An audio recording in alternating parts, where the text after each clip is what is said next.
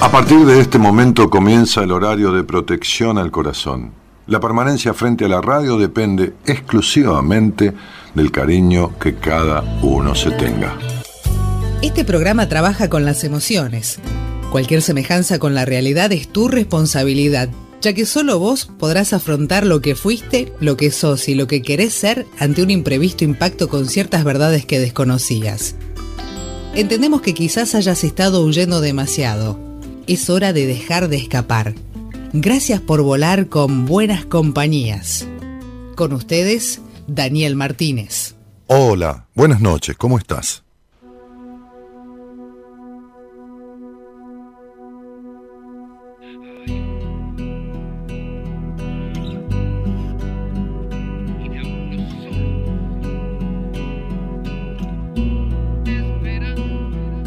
Tratando de ver qué hay detrás de esas nubes, sintiendo una ansiedad que jamás nunca tuve, pero como soy del pueblo y no soy de la realeza, la información que tengo es solo niebla espesa.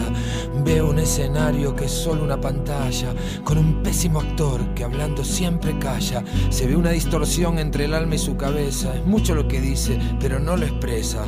Hay un parloteo de palabras malvadas, asustan mucho, aunque no dicen nada. Y con total descaro ponen a la venta la dosis de terror que el poder ostenta. Y todos los artistas encerrados en sus casas, regalando sonrisas, como si nada pasa. Y los psicópatas están ganando la última batalla porque el silencio otorga lo que muchos callan. Cuando el artista se llena de miedo, ya no podrá ocurrir nada nuevo.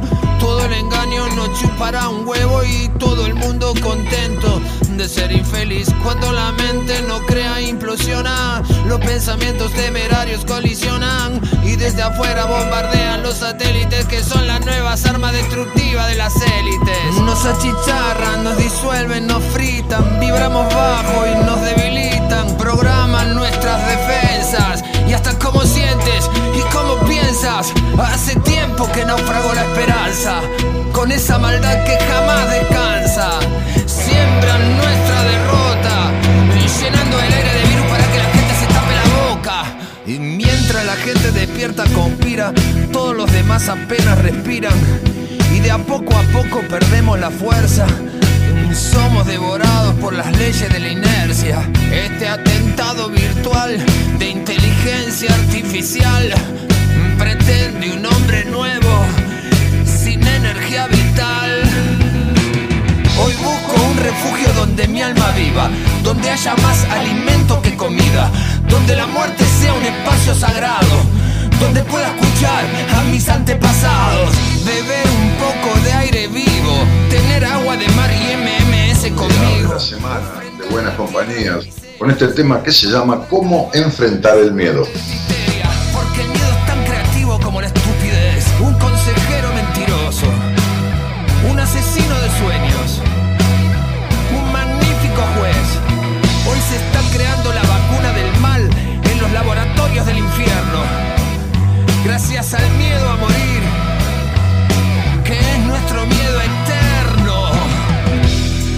Los aullidos amedrentan, el lobo quiere matar y el rebaño acobardado va solito pa'l corral. Rompo este contrato preexistente y deambulo por rumbos disidentes. Templo la espada en las calderas del amor y vuelvo a combatir. Aquí estoy. Decidimos sin libertad, abrazamos la soledad,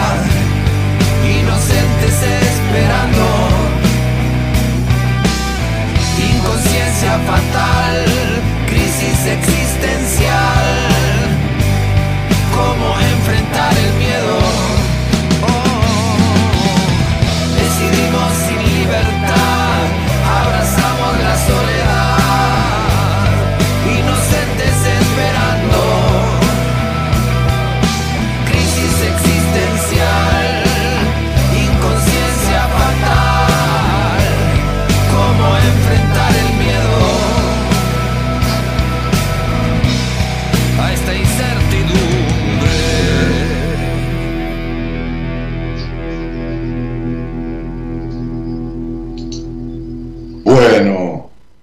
a todos. Qué letra la del, la del pelado Cordero, ¿no? El otro día hablábamos con, con Fernando Basílico, este, este médico que ha hecho un par de programas conmigo y un programa solo, que es mi médico personal, o que es el médico con quien personalmente me atiendo, o es mi médico, como si fuera este, mi auto, qué sé yo.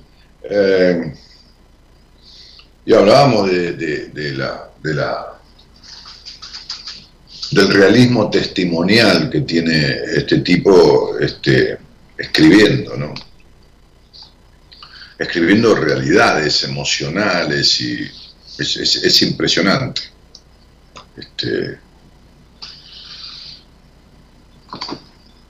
y coincidíamos con, con Basílico, y con Fernando sobre, sobre este tema. ¿no? Él, me decía, por ejemplo, de Charlie García, y Charlie es un músico excepcional y un creativo inigualable. Digo, inigualable, nadie es igualable al otro, pues nadie es igual al otro, pero digo, de, los grandes o de quizás uno de los dos o tres más grandes o el más grande que...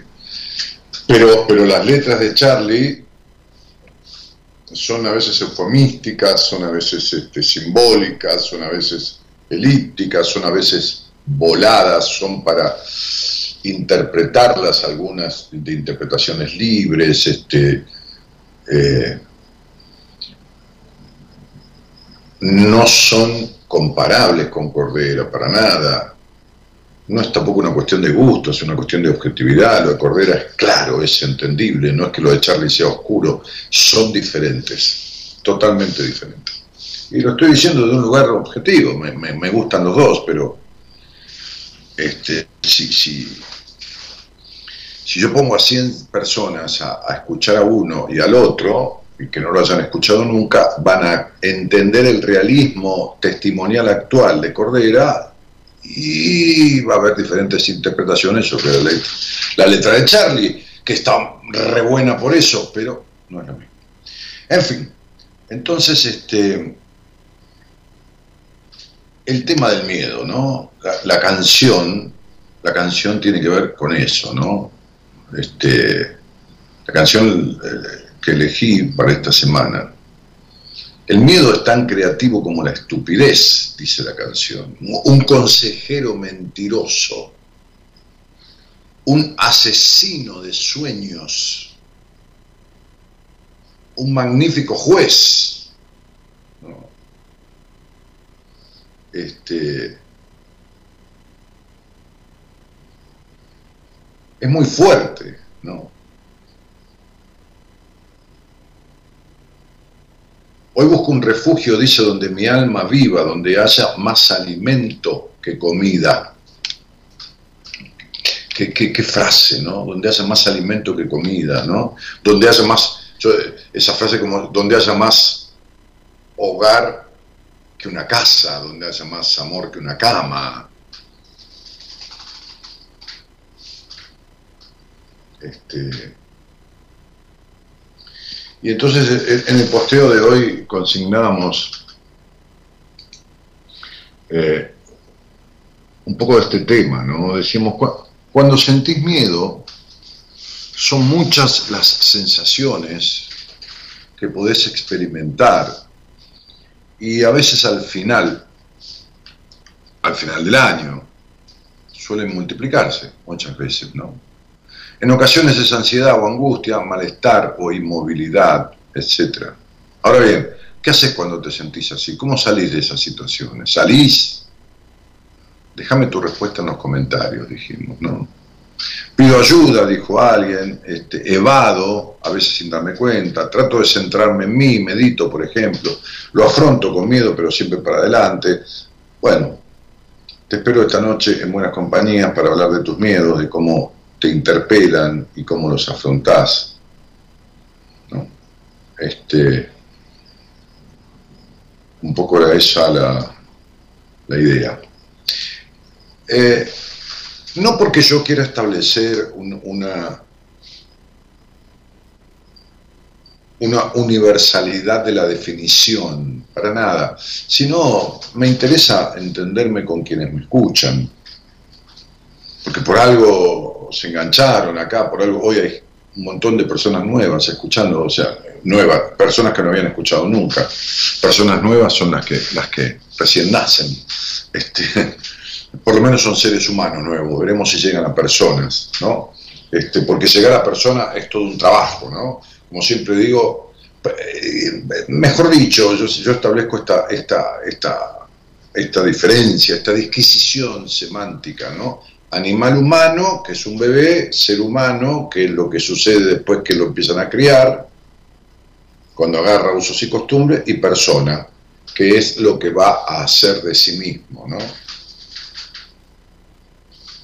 Por eso estaba repensando hoy el título del libro que, está por salir, este, ya, ya, está en la última horneada, creo que en una semana lo tenemos, más o menos, no más que eso, lo quiero sí o sí, antes de fin de año, antes de Navidad, incluso para alguien que se lo quiera regalar a sí mismo, regalárselo a alguien.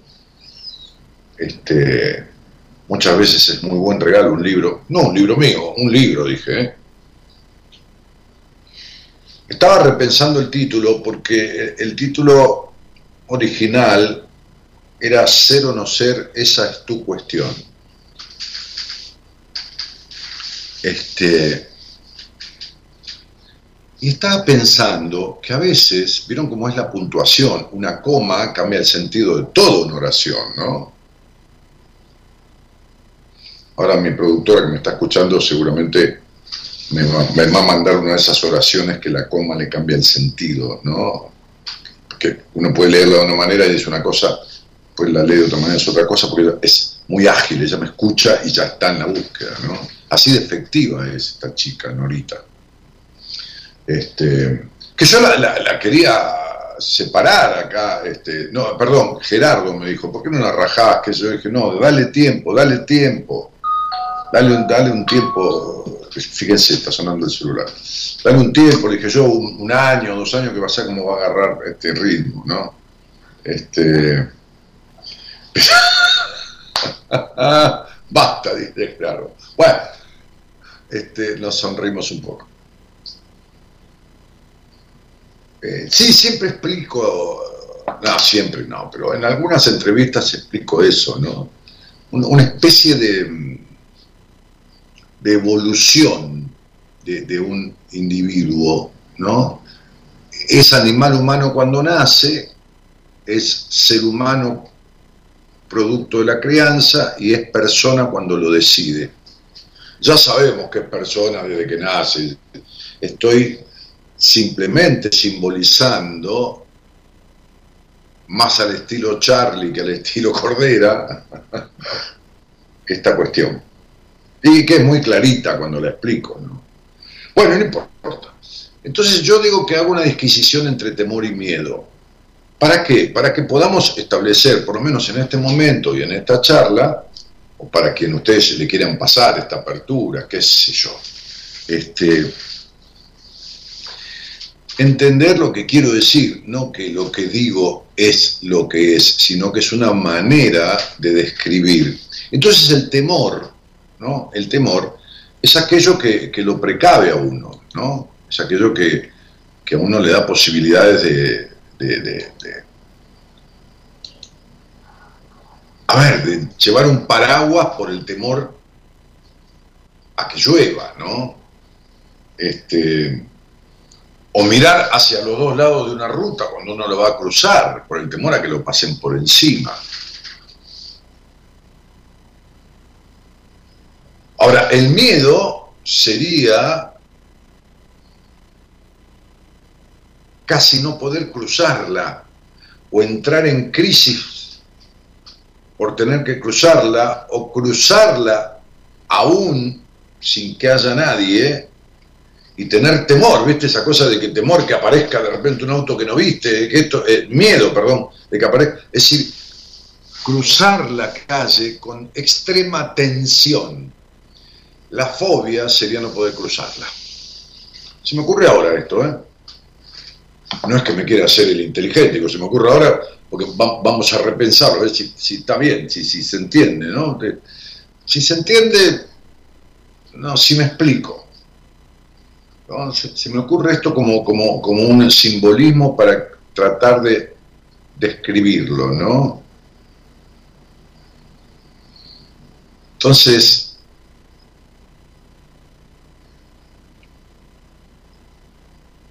el temor sería ir a cruzar una ruta, supongamos que no haya semáforos, aunque más vale que cuando cruces con semáforos mires igual, porque viste que... Ok. Este, miren, cuando yo vivía en Ramos Mejía, y aún cuando voy allá a mi pueblo, cuando cruzo la barrera y la barrera está abierta, la miro, es decir, miro, observo la vía de ida y de vuelta mucho más que si las veces que he cruzado la vía con la barrera cerrada. Ya sé que no, sé, que no corresponde. Pero es que a veces se trababa la barrera y sigue sonando, sonando, sonando. Un día lo hablé con el jefe de la estación, que anteriormente, hace 20 años, 25 años, vivía sobre la estación, sobre, estaba el jefe de la estación que vivía sobre el andén, tenía la casa del jefe de la estación. Y cuando me contó los horrores de la mecanización de las barreras y los sistemas automáticos, que este que el otro, Dios santo y la Virgen, ¿no? digo, hace 20 o 30 años, me quedé con, con, esa paranoia, digamos. Entonces, si, si está la barrera abierta, como muchas veces se abrían mal abiertas, miro mucho más, porque si la cruzo con la barrera cerrada, que ha sucedido noche, 3 de la mañana, tener que cruzar para venir a mi casa, aquí en la capital que voy a estar parado en una barrera. Yo estuve parado en una barrera en Ramos Mejía una noche a la una y pico de la madrugada cuando vivía en Ramos y cruzando una pareja del brazo, agarrado del brazo, así cuando llegaron a mí me pusieron un 38 en la cara, se subió otro tipo que estaba detrás del auto a, unos metros y me llevaron donde estaban haciendo una autopista nueva y me hicieron caminar oscuras de espaldas, yo creí que me mataban Así que tomá para vos que yo a la una y media, dos de la mañana, ahora, 15, 20 años después, me voy a quedar esperando que pase el tren, pero ni de casualidad. Este, entonces, digo, porque cuando uno cruza con la barrera baja y transgrede esa, esa norma, mira para todos lados 40 veces. Ahora, cuando cruza con la barrera alta, por ahí le pega derecho y listo, yo miro. Ahora, ese mirar es temor. Temor a que aún las barreras lo permitan, aunque las barreras lo permitan, el mal funcionamiento haga que esté viniendo un tren. No sería la primera vez que sucede. El miedo sería mirar para todos lados, que la barrera esté alta, o sea, con permiso, y cruzar con una tensión, no digo paralizante, pero, pero, pero con el estómago duro y, qué sé yo, qué paranoia y qué cosa fantasmagórica. La fobia sería no poder cruzarla. Supongamos caminando, se llama agorafobia, que es la fobia a los espacios abiertos, ¿no? En ese sentido, hay 350 fobias diferentes, pero bueno. Entonces, este,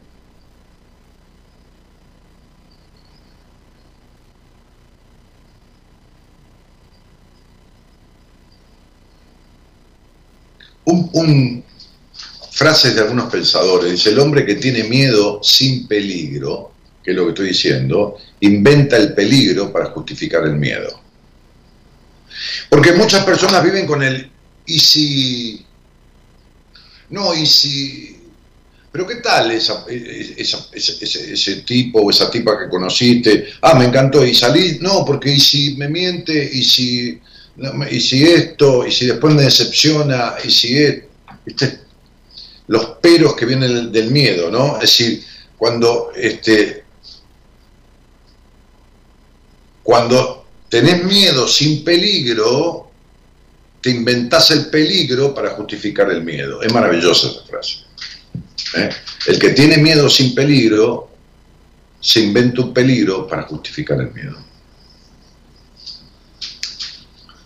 Este, Sófocles decía, para quien tiene miedo todos son ruidos, todos son ruidos, ¿no? Todo, todo, ruido, el ruido esto, que será, que todos son ruidos. Bueno, entonces digo, el temor es aquello que precave, el miedo es aquello que en cierta manera no se puede tramitar, produce conmoción, produce estupor, produce un sacudón. El miedo, el miedo es eso, ¿no? Este, este, por eso aquel viejo maestro me decía, mire, hágalo con miedo, pero hágalo, ¿no? Este, ¿Se imaginan en la época que yo estaba con ataque de pánico y fobias hipocondríacas y todo eso? Estrené una obra de teatro, estrené, no, estrenamos, ¿no? Con unos compañeros de teatro, armamos una cooperativa, estrenamos una obra de teatro. Al nerviosismo lógico que cualquier actor profesional tiene, nerviosismo lógico, agréguenle un tipo fóbico, ¿no? ¿Qué hice? Invité a mi psicoanalista al, estreno, al médico clínico que me atendía y al cardiólogo. O sea, me armé una especie de escudo protector, o que si yo me tenía que morir, me moría de arriba del escenario y se terminó, nadie me puede salvar. Pero fíjense la forma en que, en que yo estaba lleno de miedos y pánicos y fobias, que para estrenar una obra de teatro, además de tomar ansiolítico antes de salir a escena, además de todo, además del pensamiento donde me inventaba el peligro para justificar el miedo, y si me agarra un ataque al corazón en el medio del escenario, y si esto, y si lo otro, y si de acá, y si de allá, entonces invité a mi psicoanalista al médico clínico y al cardiólogo, a los tres. Pero, ¿cuál fue la parte, digamos, no trágica de esto, no, no, no, no paranoica de esto, no fóbica de esto? Que me subí al escenario y hice Madilanos, aquella maravillosa obra que fue que se bestseller en Argentina, ¿no? que tuvo, que se hizo la película y que, bueno, nada, este, que tuvo decenas de miles de espectadores en el, en el teatro en el teatro con el elenco titular, ¿no? Cuando lo hacía este Brandoni, bueno, y otra gente, Patricio Contreras, bueno, Leonor Manso. Entonces, este, de, qué se trata? Y yo sé lo que he padecido, los miedos, las fobias y los pánicos, y, y sé lo que significa. Ahora, sin fobias y sin pánicos hay personas que no se animan me costó, no, me costó horrores. No, no, no, errores, horrores y, todo lo que se te ocurra. Este, pero a los miedos hay que pelearlos. A los miedos hay que pelearlos. Este, Montaigne, este, eh, eh, Michel Montaigne decía, no hay cosa de la que tenga tanto miedo como del miedo. Porque fíjense que el fóbico, el, panicoso, cuando tiene, cuando tiene pánicos o cuando tiene fobias y se le empieza a ir esa cosa que lo paraliza, uno empieza a trabajarlo en terapia y empieza a irse, después le queda el miedo al miedo. O sea, como el miedo es un recurso, el miedo, no el temor, el miedo el que, el que, el que, el que, el que consterna el que, y, el pánico ni hablar, ¿no?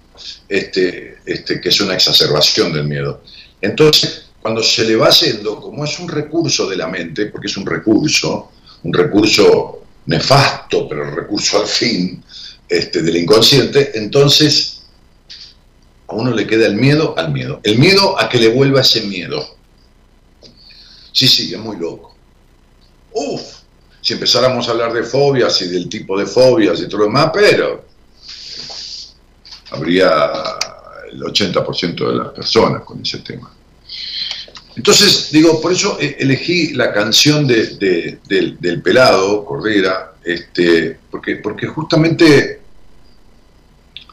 eh, a ver qué habría acá, ya, ya, hice lío un momento, este, porque, ah, no abrí nada, estaba, estaba mal, a ver, ah, acá está, porque justamente expresa un, un montón de cosas, ¿no?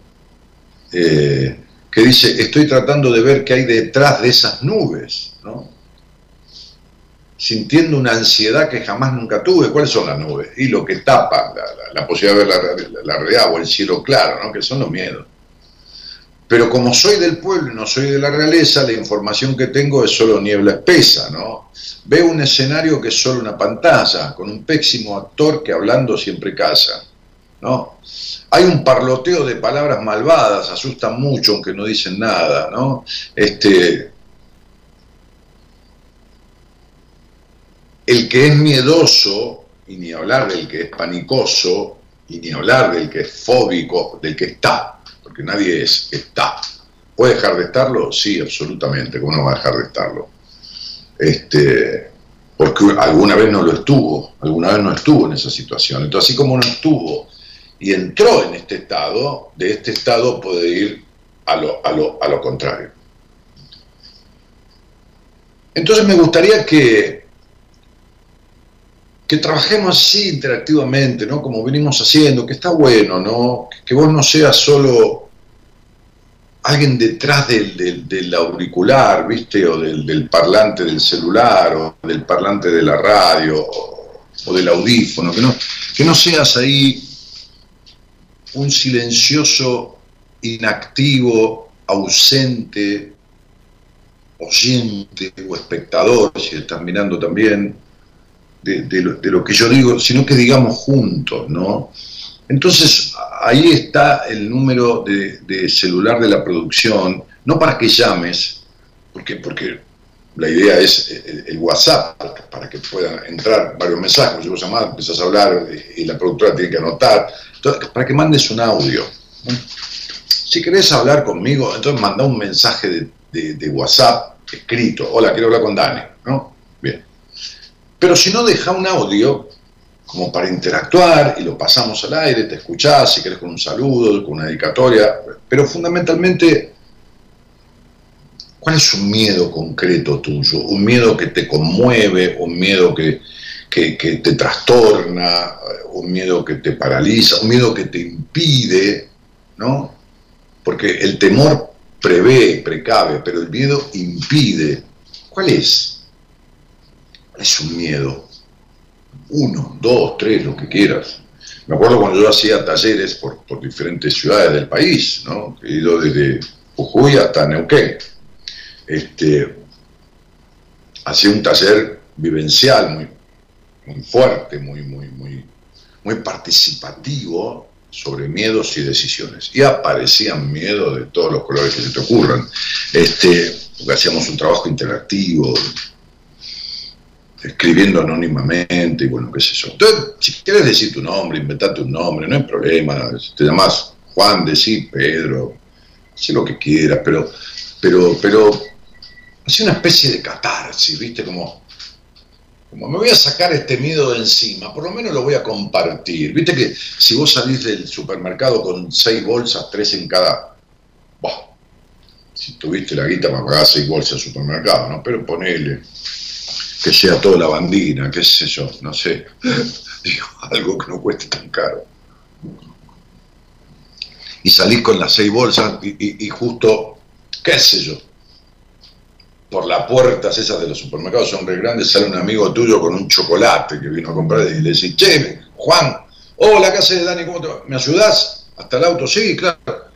Descargás tres bolsas en él, alivia la carga, compartir compartir, partir con otro, ¿no? Alivia la carga, ¿no? Entonces, digo, sácate, sácate un poco encima del miedo, ¿viste? Comparte, entrar este miedo un poco al, afuera, al universo, ¿viste? No es un ejercicio de magia, ¿eh? no, no, no, no. Pero, ¿viste? Uno mueve energía cuando se manifiesta. No es lo mismo que tragar. El otro día decíamos esa famosa frase de Freud, a la que adhirió la mayoría de los oyentes, lo cual no es poca cosa, o sea, la mayoría de las adhesiones fueron a esa frase, la, gran mayoría, como un 60-70%, esa frase que dice, las emociones no expresadas están enterradas vivas, ¿no? Dentro de la persona, por supuesto y algún día salen de la peor manera. Y de la peor manera son pánicos, fobias, este, bueno, enfermedades del cuerpo, bueno, o de la mente. Así que ahí está el teléfono de producción, estés donde estés, la gente de México, Estados Unidos, escucha, Bolivia, Perú, Panamá, Costa Rica, este, cuando no hay gran diferencia de horario, muchos escuchan este, este, online, en, simultáneo, este, y de las provincias, ¿no? desde Jujuy hasta Sierra del Fuego, hay oyentes en todo el país. Ahí está el teléfono de producción, ¿no? 54 911 31 036171. Ponelo en tu, agendalo en tu, en tu celular, que es el WhatsApp de mi producción. No sabes cuándo podés necesitarlo querer usarlo, agéndatelo. Poné buena compañía, listo, tenelo ahí, aunque no lo uses, tenelo. Por lo menos es un paso, ya te vas a animar a usarlo. 54 9 11 31 03 6171. Está ahí en pantalla, al pie de la pantalla. Este, deja un mensaje con tu voz, expresa el miedo, porque algunos escriben, ¿no? A, lo mejor escriben porque no, no pueden hacer ruido, porque está, alguien al lado durmiendo, pero, pero muchos se animan hasta escribir y tienen años de oyentes míos, ¿no? No pueden expresar, tienen miedo. Vamos a arrancar este Buenas Compañías de una de las últimas semanas del año, del año calendario. Como decíamos el tiempo es una ilusión, es una ficción, pero el año calendario, el calendario es un invento humano, este, que mide el tiempo humano, no mide el tiempo verdadero.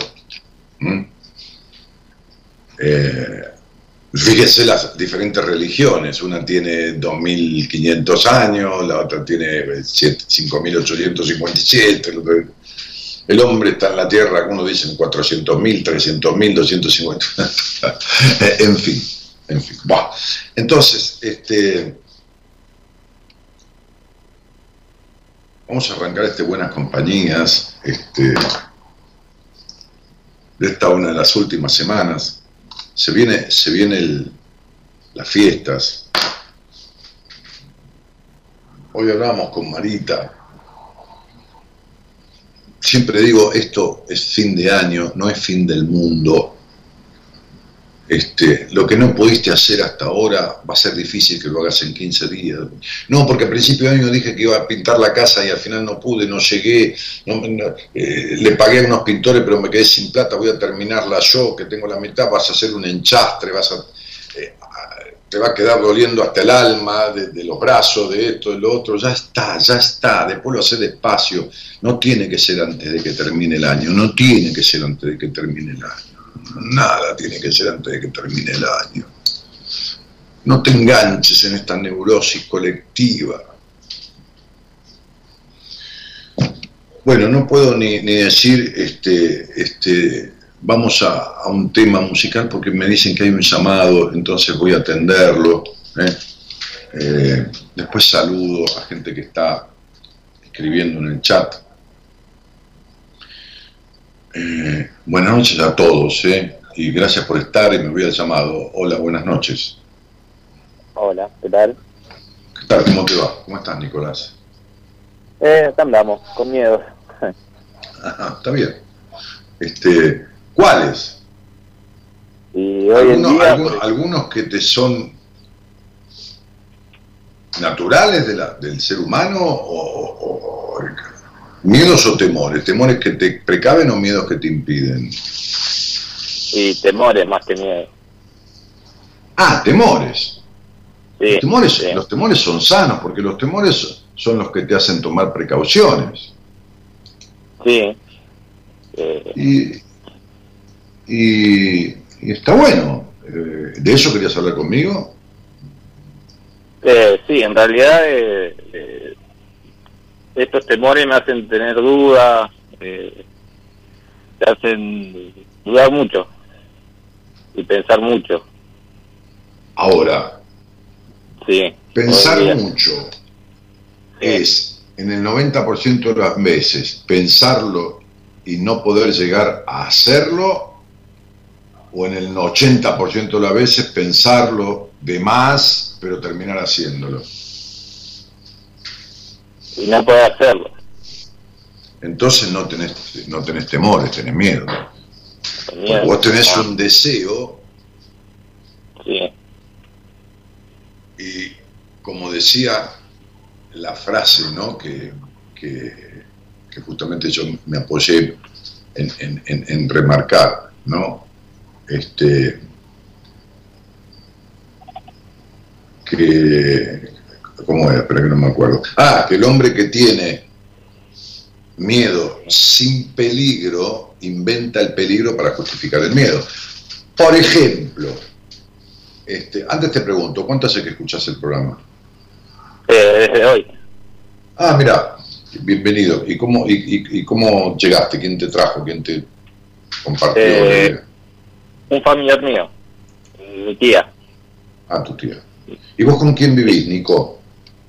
Ah, hoy en día con mis padres. ¿Y qué quiere decir que hoy en día? ¿Antes no vivías con tus padres? No. No. Ah, este ah, es, el, es el miedo que me está haciendo ahora. Pero antes no vivías con tus padres, vivías con quién? ¿Con una pareja? ¿Con quién vivías? Sí, con mi pareja. ¿Tu pareja hombre o mujer? Mujer, mujer. Ajá. ¿Y cuánto tiempo estuviste en pareja? Diez años. Ajá. O sea, desde los 20, 21 hasta los 31, más o menos, 32. Tengo, sí, tengo 33. ¿Y desde qué edad tuviste? ¿Los 21 hasta los 31? No, no, eh, el corte fue recién ahora en noviembre, más o menos. Ajá, ajá. Che, Nico, este... Sí. ¿Y quién cortó? ¿Ella? Sí. Mm. Eh, no, no cortamos, nos dejamos de hablar directamente. Hubo un, un episodio de miedo entre los dos y de la familia. Un episodio de, de, inseguridades, de desconfianza.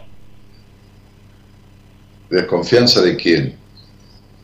Eh, entre los dos que yo pensaba que ella tenía, otro y esa Pero Nicolás, vos nunca confiaste en esa chica ni en ninguna mujer de tu vida, ¿de qué me estás diciendo? Esto no fue después de 10 años, esto fue de que la conociste, vos jamás confiaste en una mujer.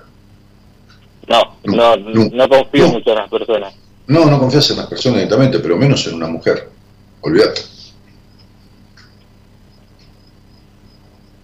Olvídate. Y bueno, y, además, este, esta chica tiene los mismos problemas que vos, pero al revés. Este, este vos, no, no, es que tenés como parte de, los, de los sentimientos de pareja, tenés la capacidad de extrañar, de querer, de desear estar con el otro y los celos decorativos de una pareja. No, vos tenés un grado de celos que ocupa más del 60% de la relación de la pareja, ¿entendés? De celos, de posesividad y desconfianza, ¿entendés? Sí, sí, eh, sí, los celos son, son muchos. Sí. Desconfianza, eh, y eso generan. No son muchos, son muchos y son fuertes. Puedes llegar a lastimar con los celos tuyos, Nicolás. Sí, ¿Y qué? ¿No lo sabes? Sí, sí, sí lo sé. Eh, ah, ah, bueno. Tuvimos una charla media elevada de tono. No media elevada de tono, no. Vos has proferido insultos o esto, lo otro, este, o agresiones este, verbales que han venido de, en cada pelea que tuviste, de toda esta basada en, celos de situaciones que vos te inventaste. Sí, exacto. En, en, tu cabeza, vos eh, eh, si no paras esto y si no te sentás con alguien a trabajar esto en una terapia, vas a terminar enfermo de esto que ya casi lo estás. Ya casi estás o estás en lo que se llama celotipia, que es la enfermedad de los celos. Entonces sería, porque, porque una persona como vos, con el vínculo que has tenido en tu hogar, con el quilombo que fue el hogar cuando eras chico, este, las situaciones entre tu padre y tu madre, este, lo no escuchado que fuiste, lo controlador que sos, la infancia tuya que la perdiste, tenías cinco años o siete, ya habías perdido la infancia, ¿entendés? Este, Bueno, ¿qué te trae a mí, Nico? ¿Qué querés saber? ¿Vos alguna vez te sentaste a hacer terapia porque jamás en tu vida creíste en ningún terapeuta ni en nada, ni crees que, eh, que, nadie pueda eh, este, servir para nada y desconfías de la psicología y además crees que tenés que arreglar todo vos solo? Eh, sí, muchas veces sí. Pero este año sí em, empecé con lo que es psicología, o sea, sesiones de psicología. Qué bueno. ¿Vos trabajás, Nico? Eh, sí, eh, independientemente y ahora estaba trabajando en una pizzería. Ajá. Bien. Este, ¿Y entonces cuánto hace que fuiste a terapia? ¿O cuántas veces fuiste? Y eh, serán ocho sesiones recién. ¿Empezaste hace dos meses? Eh, eh retomé ahora, había empezado en marzo dejé por el tema de plata y volví recién ahora este mes. Mm. Vos sabés que además sos vueltero para todo, ¿no? Y siempre encontrás un pero. Sí, no, porque llueve, no, hace mucho calor, sí, pero no, no, no esto, no lo otro.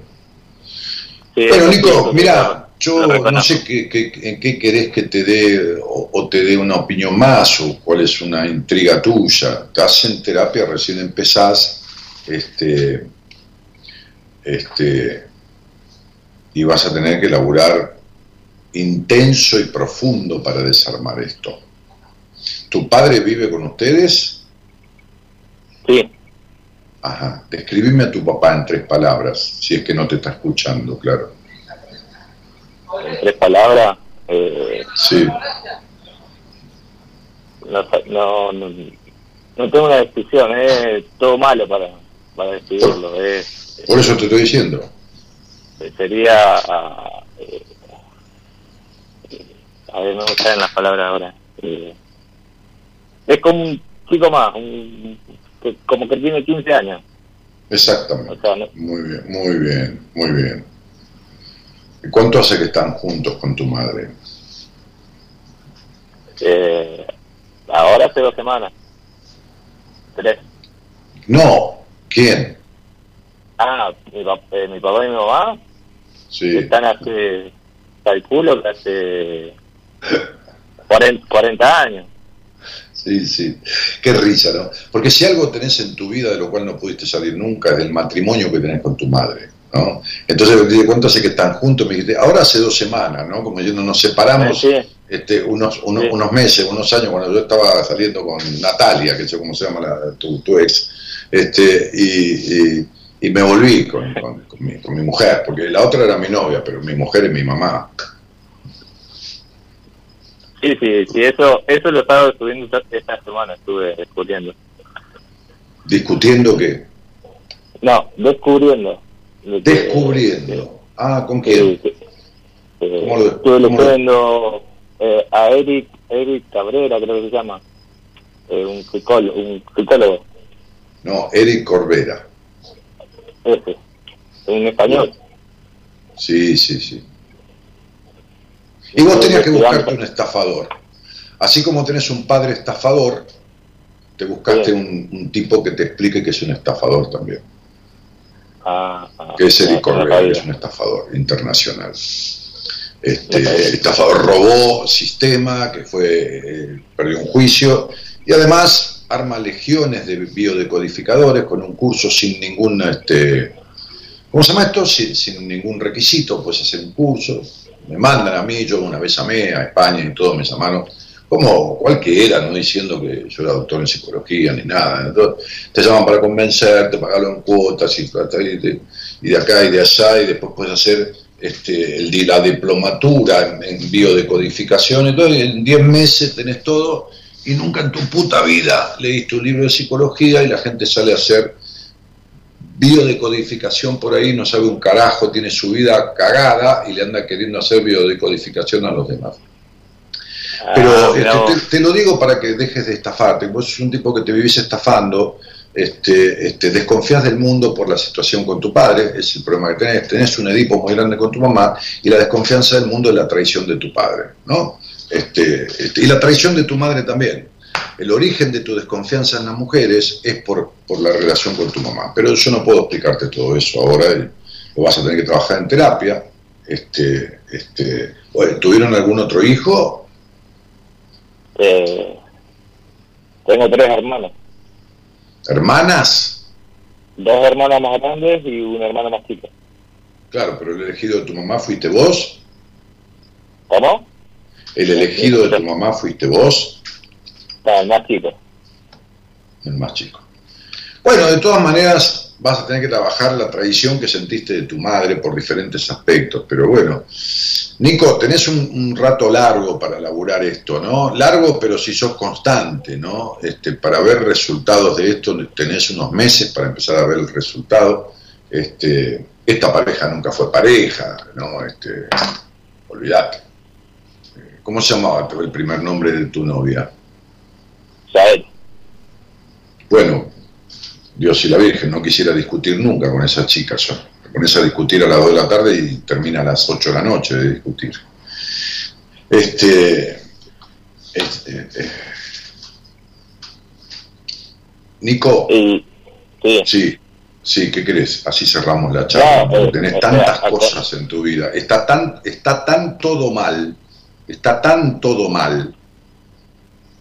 Mirá si estará tan todo mal que en 10 años de, pareja creo que jamás te, masturbar, te masturbaste pensando en tu, en tu novia. Mirá, cómo, mirá si estará todo mal. Mirá si estará todo mal. Antes de conocerla puede ser, antes de salir con él, pero después creo que te hiciste una puta paja pensando en ella porque vos tenés un concepto sobre la mujer de que una es para novia y otra es para hacer esas chanchadas, ¿viste? ¿Me entendés? Este, sí, sí, sí. Claro, claro. Bueno, así que no hay un, área de tu vida sacando el laburo, que está bien que labure, por lo menos eso, que esté bien. Ni tu expresión, que es limitada, ni tu confianza, ni la ira que tenés, que son enojos tremendos, ni la necesidad de controlarlo todo, porque los celos, este, este, a ver, se arregla todo esto, campeón, pero sentate con alguien y que te des cuenta, que sepa, pues yo te conozco como si estuviera parido, pero, pero que tu terapeuta sepa, si no, dale esta, esta, esta grabación, con todo respeto, mandarle un saludo en mi parte al licenciado y hacerle escuchar esto que por ahí le sirve, como a mí me sirve cuando me, derivan un paciente explicándome el caso, ¿no? Que, que no lo tome mal. Pero, pero esto que te estoy diciendo eh, son aristas de tu personalidad que está hiper afectada por la crianza, los modelos vinculares, tu padre, tu madre y bueno, y todo esto que a todas las familias nos, a todas las familias nos dejan alguna secuela porque no hay familia perfecta. Pero vos tenés por todos los costados, que no estás enfermo de nada, pero si seguís así, claro.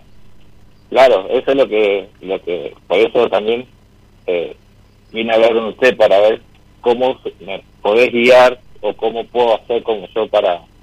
Pero vos estás en terapia, yo no te puedo dar absolutamente ninguna respuesta porque no hay soluciones mágicas, Nico. No, no, no.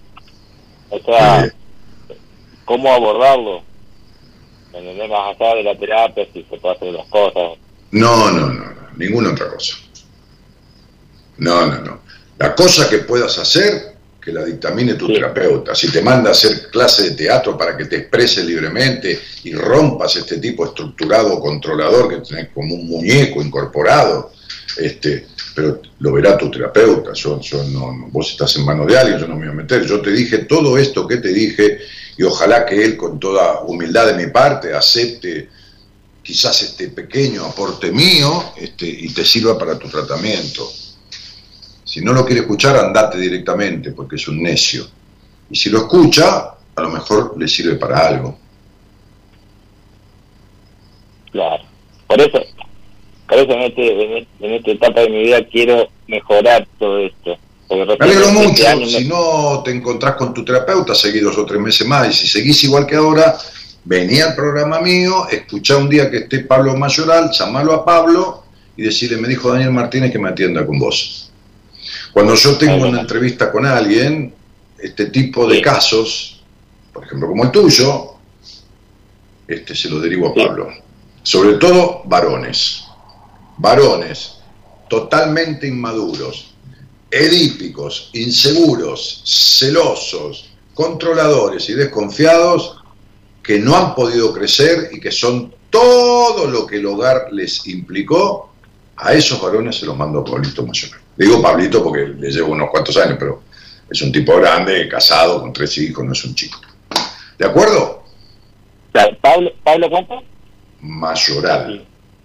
Mayoral. Sí, él está, siempre está al aire eh, un par de veces, dos, tres, a veces cuatro veces al mes, depende, qué sé yo, no sé cuándo va a estar ahora, pero, pero después, este, está algún día de lunes a viernes, lunes y miércoles estoy yo, martes o jueves están los otros terapeutas de mi equipo. Los viernes está la tarotista. Chao, pibe. Vale. Gracias.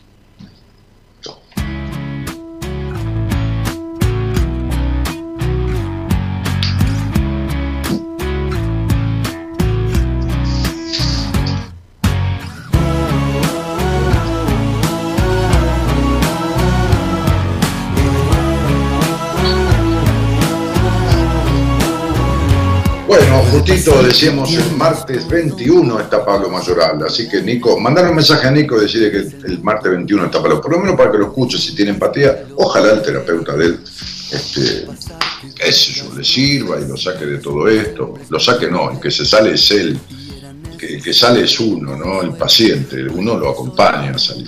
Vamos.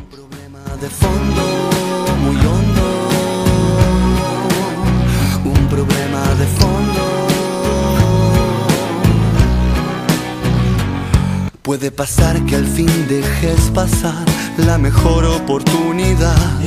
Y cuando todo estaba listo te achicaste o caíste dormido. Puede pasar que un día te quedes muy solo y quieras pedir perdón. Pero no tengas ni siquiera quien escuche tu decepción. Puede pasar que te sientas el peor y no lo seas, o que seas el mejor y no lo sepas. Y en todo caso, ¿qué importa? ¿A quién le importa? ¿A mí, a vos, a él, a aquel? Al dios de la estadística, artística, logística y la mística. Puede pasar que tengas todo y no sientas nada. Puede que no tengas nada y disfrutes todo.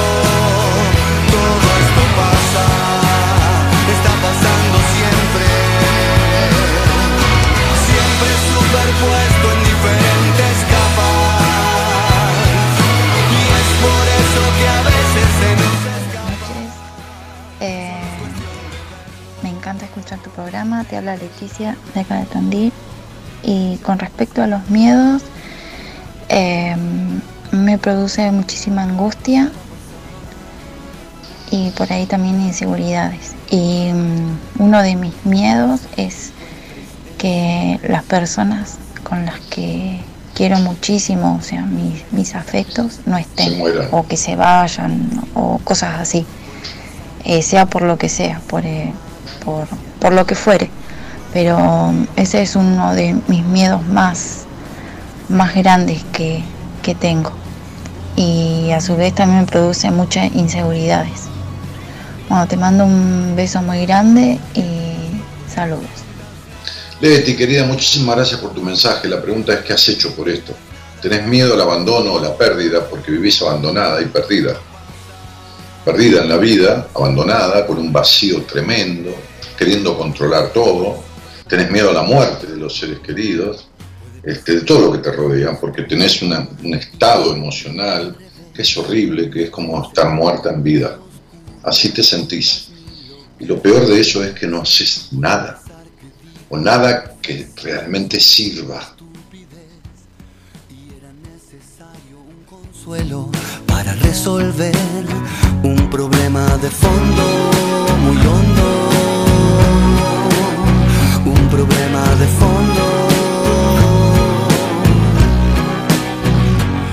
Puede pasar que al fin dejes pasar la mejor oportunidad y cuando todo estaba Además, listo, muy te enojada, muy enojada. Ahí adentro, donde nadie llega, estás enojadísima. Y esto es tremendo, porque está tragada toda esa ira. Dale. siquiera quien escuche tu decepción. Puede pasar que te sientas el peor y no lo seas, o que seas el mejor y no lo sepas. Y en todo caso, ¿qué importa? ¿A quién le importa? A mí, a vos, a él, a aquel, al dios de la estadística, artística, logística y la mística. Puede pasar que tengas todo y no sientas nada. Puede pasar que tengas todo y no sientas nada, ¿eh? o que no tengas nada y sientas todo Buenas noches, Daniel dice, no, nada, estuve demorada, estaba de cena con mis hijas. Bueno, buen provecho. Buenas noches para todos, buena semana. Y por ahí Adriana dice, buenas noches Dani oyentes, te estoy escuchando desde Puerto Madryn, te estamos escuchando con mi hermana. Un cariño Adriana y la hermana de Adriana.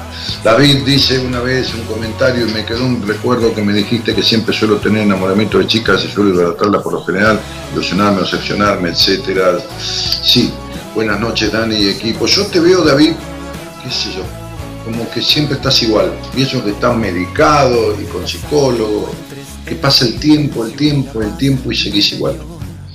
Yo no sé si vos te sentís mejor, pero yo veo en tus comentarios, entonces es como un haberte quedado, viste, como un museo de cera, ¿no? que todo parece vivo, pero está inmóvil, ¿no? Este, Hola Dani, dice Cristina. Este, Medín Nicolás dice, hola, ¿cómo están? Pregunto únicamente, estoy viendo en todas partes del número 69, ¿qué significará? Eh, que nada, esto se llama, este, este, hay, eh, atracción perceptiva, no, eh, selectiva, atracción selectiva se llama psicológicamente, ¿no? Este, te aferras un número, una manera de controlar, de, imaginar, del pensamiento mágico, y entonces vos ves los 69, la mente atrae. Es una atracción selectiva, ¿no? Como, como una. como. A ver, cuando uno está queriendo comprar un jean, ¿no? Y entonces anda buscando precio y, color y que el bolsillo esté así, por decir algo, estoy diciendo.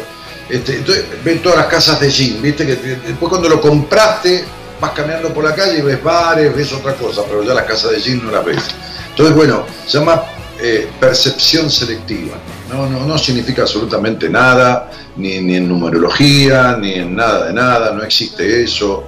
No tiene nada que ver el día el que nació el 22 con que es el año 2022. No todas son maneras de buscar respuestas mágicas que no existen. ¿Ok?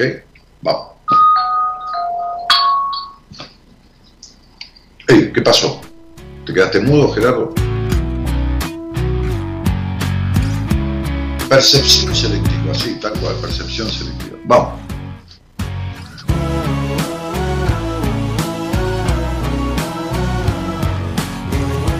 Bueno, y Norma dice, buenas noches Dani, qué buen tema, saludos desde SF, que no me acuerdo qué será, San Fernando, Santa Fe. Este, Guillermo dice, buenas noches, abrazo para todos, gracias Dani por todo. Eh, Joaquín dice, hola Dani, saludos de Tucumán, desde chico tuve mucho miedo a las piletas, al agua y a nadar. Este año de 28 años aprendí a nadar en una pileta olímpica, disfruto de nadar y estoy orgulloso de mí. Pero macanudo, te felicito de todo corazón, ese sí que es un logro impresionante. Saludos de Punta Alta, dice Anabela, y siguen las firmas, vamos.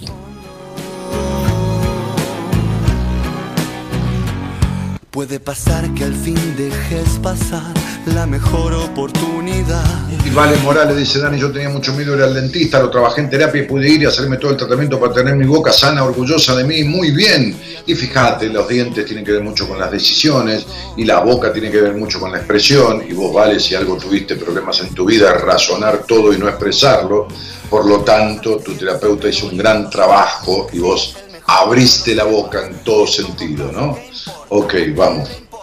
A mí, a vos, a él, a aquel, al dios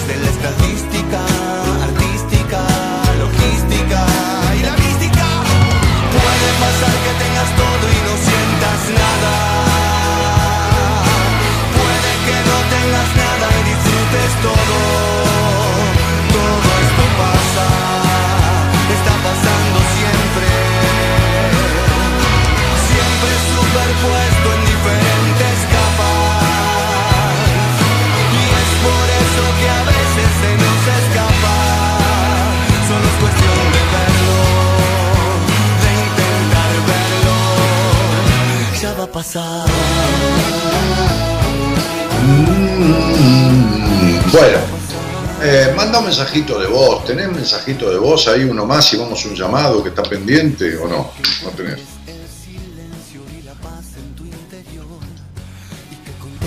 la existencia serenamente y ¿Vos decís que lo tenés?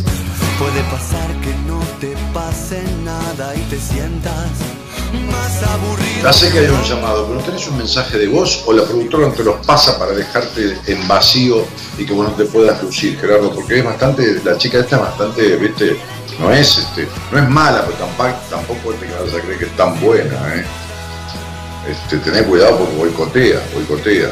Bueno, Fíjate vos que el 80% de las personas que están escuchando en este momento en el programa son personas que tienen miedo.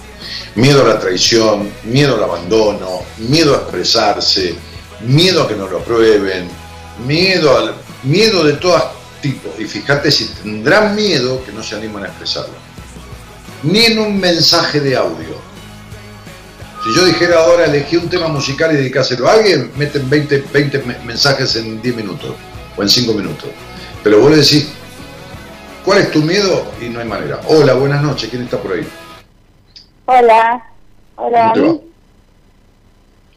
¿Todo bien vos? Todo bien, Tamara, ¿no? Sí, Tamara, un poco nerviosa, con miedo. Ah, pero vos estás nervioso y con miedo, pero estás hablando. ¿viste? Sabés las veces que he tenido temor en mi vida y cada vez que me siento en una radio nueva, bueno, ahora en la época de pandemia estoy haciendo el programa de manera remota, pero he transitado muchas radios en mi vida y cada vez que me sentaba era un público nuevo, una radio nueva, gente que no te conoce y, tenía temor, mucho temor. Pero bueno, me sentaba, ¿qué iba a hacer? Me imagino, sí, yo también, pero bueno, voy a tratar de, sacar ese miedo. Y ya estás, ya estamos hablando. Tami, ¿de dónde sos? Eh, soy de Rosario del Tala, de Entre Ríos, pero ahora estoy en Rosario, Santa Fe, estoy viviendo acá. Ah, bárbaro. ¿Y con quién? Estoy sola, sola, sí, sí. Muy bien. ¿Y cuánto hace que te fuiste a Rosario sola, sola? Eh, estoy hace un año en Rosario eh, viviendo y sola, sola hace tres meses. Eh, antes vivía así, digamos, eh, me recibí allá en Entre Ríos, no conseguí trabajo y en plena pandemia eh, me vine acá a buscar trabajo. En un principio viví con una prima, después me fui a una residencia estudiantil. Eh, bueno, en ese transcurso consigo trabajo y bueno, ahora me pude venir a alquilar un departamento y estar sola. Che, Tami, y me dijiste que te recibiste en Entre Ríos, ¿estudiando qué cosa? soy radióloga sí, estudié allá y bueno, ahora estoy trabajando en un sanatorio acá. Y bueno, sí. Mira, ¿y cuánto te llevó la carrera? Eh, tres años, tres años y medio, sí, sí. Y bueno, estuve como un año ahí también en crisis en mi pueblo, eso de no conseguir trabajo, qué sé yo Así que bueno, me vine a probar suerte y bueno, eh, salió bien, por suerte. ¿Y, cómo le llaman ahí? ¿Radióloga o técnica en diagnóstico por imágenes, que es otra cosa, o, técnica en radiología? ¿Cómo le llaman? Es, lo mismo, en algunos lados se dice técnico en bioimágenes, en diagnóstico por imágenes o técnico radiólogo, pero es siempre el, trabajo es el mismo. Acá, bueno, estoy haciendo resonancia, eh, podemos hacer eh, bastantes cosas, resonancia, tomografía, eh, rayos convencional, así que bueno. Eh, en este momento yo tengo dos, dos pacientes este, con esa profesión, una técnica en diagnóstico por imágenes y una médica dedicada al diagnóstico por imágenes. Ah, claro. Sí, sí. Mm, dos, dos pacientes, una médica y una, y una radiólogo técnica. Bueno, este, y, vos este, escuchás buenas compañías, ¿desde cuándo? sí, hace no tanto, hace más o menos cuatro meses por ahí, eh, que bueno, estaba en una, cuando estaba en la resi, en un momento estuve pasando un mal momento, qué sé yo, entonces bueno, hablando con una, con una compañera que tenía ahí, eh, me dijo que me recomendó a, vos que, había hecho la, la entrevista y bueno, entonces ahí empecé a escucharte y bueno, hace mucho tenía pendiente esto de, hablarte, pero bueno, por ahí no se daba. Y bueno, no se daba, no te animabas, está bien, todo, todo tiene su tiempo, pero tampoco es vivir dando vueltas sino haciendo lo que uno quiere, pero tomarse un tiempito y hasta, y empujarse a decidirlo, ¿no? Che, también, este, y, y cuando vos fantaseabas un poco con hablar conmigo, ¿no? Porque después, viste, cuando llega el momento, te da cosa hablar de lo que pensabas. ¿En qué pensabas? ¿Hablar sobre qué? ¿No? ¿O por algo en especial? Y, y sí, eh, bueno, cuando, cuando hablaba con mi compañera y que me recomendó era porque estaba pasando por un, por un momento en el cual yo como que fue puntualmente una decepción amorosa, por así decirlo, sí, sí, pero es como que eso me hizo abrir los ojos y darme cuenta que estaban pasando otras cosas, como que fue la gotita que desencadenó por ahí un montón de, otras cuestiones que yo me he dado cuenta que me, iban pasando, que no sé, el tema de las inseguridades, o yo depender siempre emocionalmente de, otra persona, o sea, hacer en función, y yo estoy bien, mi estado de ánimo eh, dependa de, otra persona, o sea, y ya llegar al punto de que, no sé, no, me ponga triste, no puedo salir de la cama, o sea, como así, digamos, muy fuerte. No, seguro.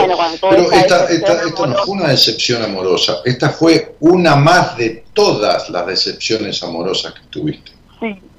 Porque no es esta, todas fueron decepciones. Sí, sí, totalmente. Me pasa de que no puedo disfrutar, o sea, como que, bueno, ahora estoy bien, relativamente, o sea, por ejemplo, bueno, tengo mi trabajo. Eh, sí, pero eso es lo que haces. El, problema, el problema es este, Tam. El problema es este, tu, tu, pasado que no sale de tu mente, no está ahí. Es como si vos estuvieras mitad en el pasado y mitad en que mañana quizás todo se arregle, pero en el presente no estás. Por eso, por eso, por eso vos, vivís con tal necesidad de aprobación. Que quien vive con esa necesidad de aprobación y de dependencia del otro y se afecta y, esto y lo otro es porque no está en sí mismo. Es como si no supiera quién es. Entonces es un poco lo que el otro espera que uno sea. ¿Se entiende? Sí, me pasa. También, por ejemplo no, no sentirme nunca suficiente para el otro o dejar mucho en las otras personas y sí, tratar de siempre tener la, la aprobación y, y eso.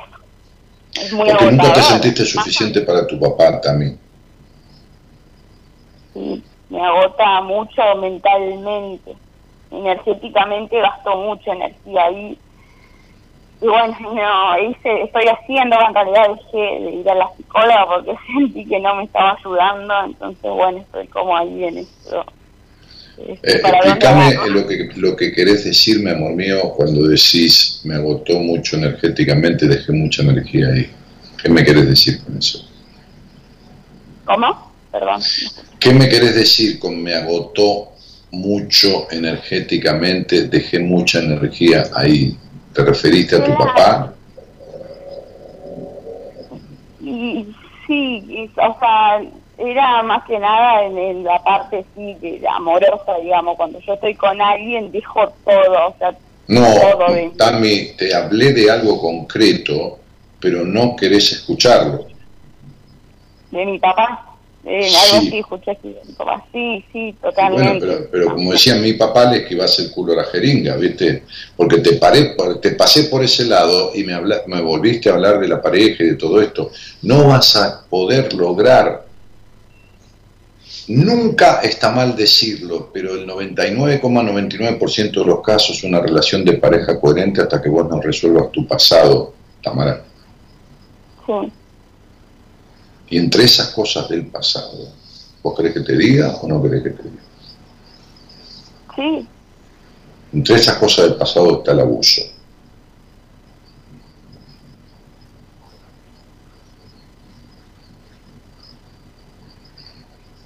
Que no está resuelto tampoco. Sí, la, relación que tuve con, con mi papá va, como que no tuve mucha relación, pero, pero sí, mucho daño lo que fue la infancia, muchísimo daño también. Eh, no estuvo presente, yo también muy herida, les recuerdo que tengo de chiquita siempre esperando, esperando algo de él, y bueno, pensé que no me iba a afectar, pero parece que... No, ¿cómo no te afectó? ¿No ves que estás esperando siempre de los hombres y lo que viene siempre no es lo que esperás y es lo contrario? Está, lo que viene es el abandono, la desconsideración, la desaprobación. ¿No entendés que todo con lo que soñás siempre se rompe? ¿O no se da nunca? ¿O lo alcanzás y se pierde? Entonces, este, tu relación con los hombres es por derecha, por izquierda, en el sentido de no importa que parezca, todo proviene del conflicto traumático no resuelto del vínculo con tu padre, cielo. No, no hay otra forma ni otra cosa, ya lo estoy viendo. Pero voy de vuelta a otra palabra que te dije. Sí, eso. Eh, el abuso. El abuso sexual que tuviste, Tamara. No. ¿No? ¿No? Eh, sí, pero no de mi papá. Y yo no dije tu papá. Por eso te ah. dije, voy a otra cosa. Te dije, la relación con los hombres tiene que ver con que de una manera o de otra terminan en la misma decepción que con tu padre. Y otra cosa que también te dije y que no está resuelta es el abuso, el abuso sexual que tuviste. Te repetí las palabras exactas. El abuso sexual que tuviste, no el abuso sexual que tuviste de tu padre. Te dije, eso tampoco está resuelto, Tamara. Nunca lo, que sí, que lo, lo minimicé, digamos, en mi vida. No, mi amor, no lo minimices, porque tuviste los dos tipos de abuso sexual que existen, que existe en mi vida, el físico y el emocional. O sea, una crianza castradora con una madre muy fuerte, muy fálica, o quien haya hecho esa función, que te dejó conflictos con la sexualidad, más el abuso físico. Tu madre también fue abusada sexualmente, si querés saberlo. Entonces, entre el abandono del padre, el abuso físico sexual y el abuso emocional vincular sexual, es decir, las castraciones, las limitaciones, el hogar gris, una madre eh, con una sexualidad horrible, que, haya dicho o no lo haya dicho, desde ya te das cuenta, este, todo esto está en vos, entonces a ver, has estudiado, tenés un título que lo has sabido utilizar, este, estás este, este, en, un, en un muy buen año de inicio, una etapa de nueve años, pero mientras no pongas en orden estas cuestiones, aunque te nombren jefa del departamento de radiología del Hospital Austral, el más importante del país, o del británico, vas a tener una semana de felicidad y todo el resto del tiempo de vacío en tu alma que nada te llena. Sí, me pasa eso. Mm. me pueden pasar algunas cosas lindas, pero no la... me, hacen, me hacen sentir bien, pero después recaigo en, lo mismo y no, no, sabía... Mi vida, no, porque, porque, a ver, esto, esto, eh, a ver, vos te dedicás a la medicina y lo tenés indicado ¿eh? en tu estudio numerológico, está muy notorio que hay una posibilidad ¿no? Este, de, incursionar en la medicina. Bueno, vos sabés que hay enfermedades y hay medicamentos que calman el dolor pero no lo curan, ¿no? Entonces, el cáncer, por ejemplo, con la morfina, pero, pero este, este, o tantos otros, o, como los calmantes para, para la, la, migraña, ¿no? los antimigrañosos, los analgésicos fuertes, calman el dolor pero no curan la enfermedad. Bueno, lo tuyo es lo mismo. momentos de alegría que calman aparentemente el dolor, pero no curan la causa que trae ese dolor, ¿entendés? Tenemos abandono paterno, prejuicios y crianza castradora a partir de la madre y un abuso físico-sexual. ¿A dónde querés que vayamos con esto? A componer qué relación.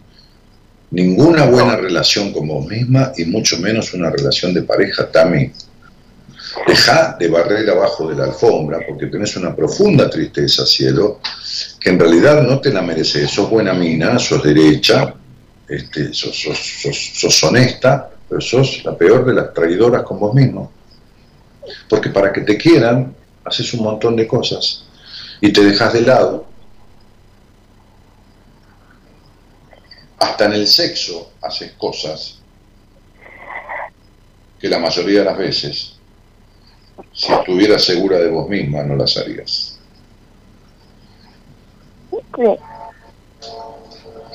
¿Me entendés, cielo? Bueno, bueno, entonces, tenés 25 años y sabés la ventaja que tenés en enterarte de todo esto y te agradezco que te hayas animado, este, te agradezco querer hablar conmigo, que te hayas animado, este, porque necesitabas saber todo esto. Estás en un año que no se iba a ir este año, porque es un año en que has sentido un, un puto encierro dentro tuyo, una soledad más más, profunda, más perra, de soledad interna, porque, porque el año manda un inicio con, con vos por sobre todas las cosas del mundo. Vos primera, vos segunda y vos tercera. Y te pusiste última todo el año. Sacá el laburo, que eso no tiene nada que ver. Pero en todo lo demás... Sí, es verdad. Entonces, sí, mi vida, ya lo sé. Por eso te sentís así.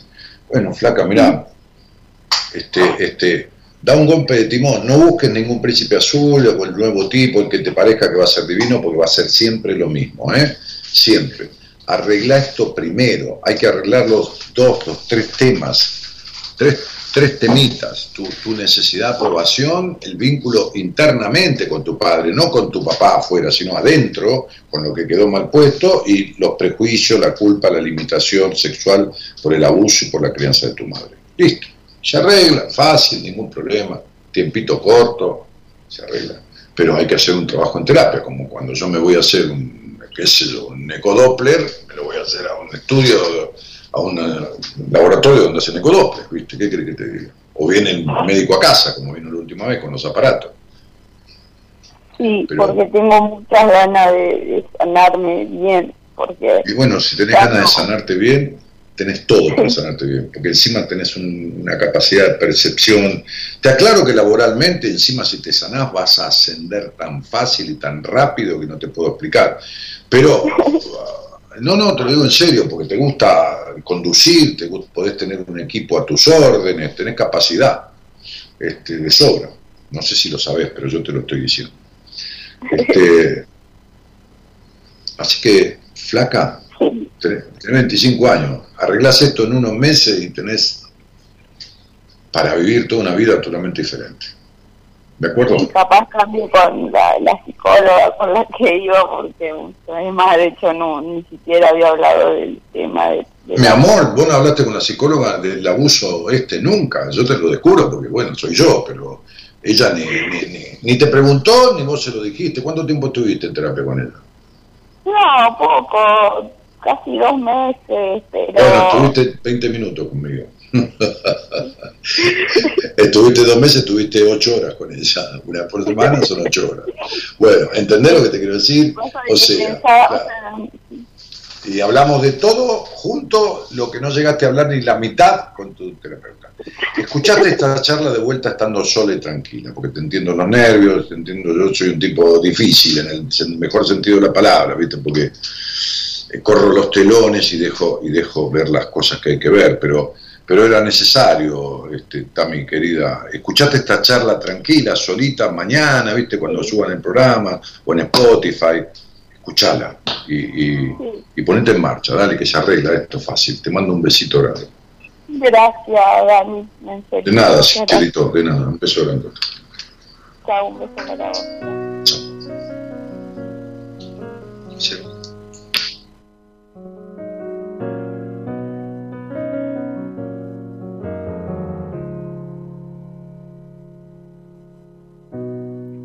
Aprender a perdonar, sabes, con heridas graves y chichones. El alma no puede progresar, sabes, si el rencor le pisa los talones. Madurar es descubrir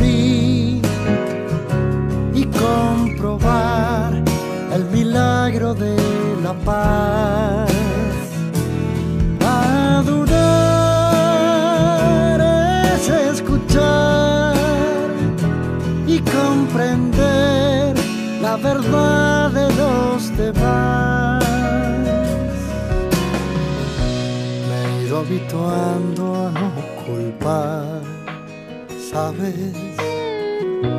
A otros por lo que a mí me pasa. El daño que pueda yo causar, ¿sabes? Son bombas que pongo en mi casa. Madurar es no buscar y encontrar aguja lejos del pajar.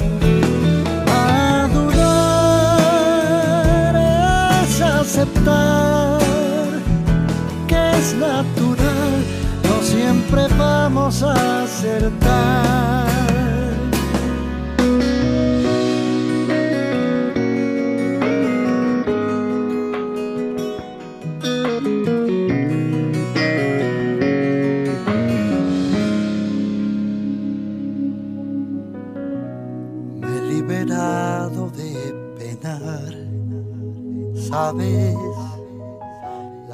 Supuestas victorias y derrotas. Me he ido aprendiendo a conformar, sabes, con poder jugar a la pelota. Madurar es disfrutar de la fortuna que se esconde ciudad.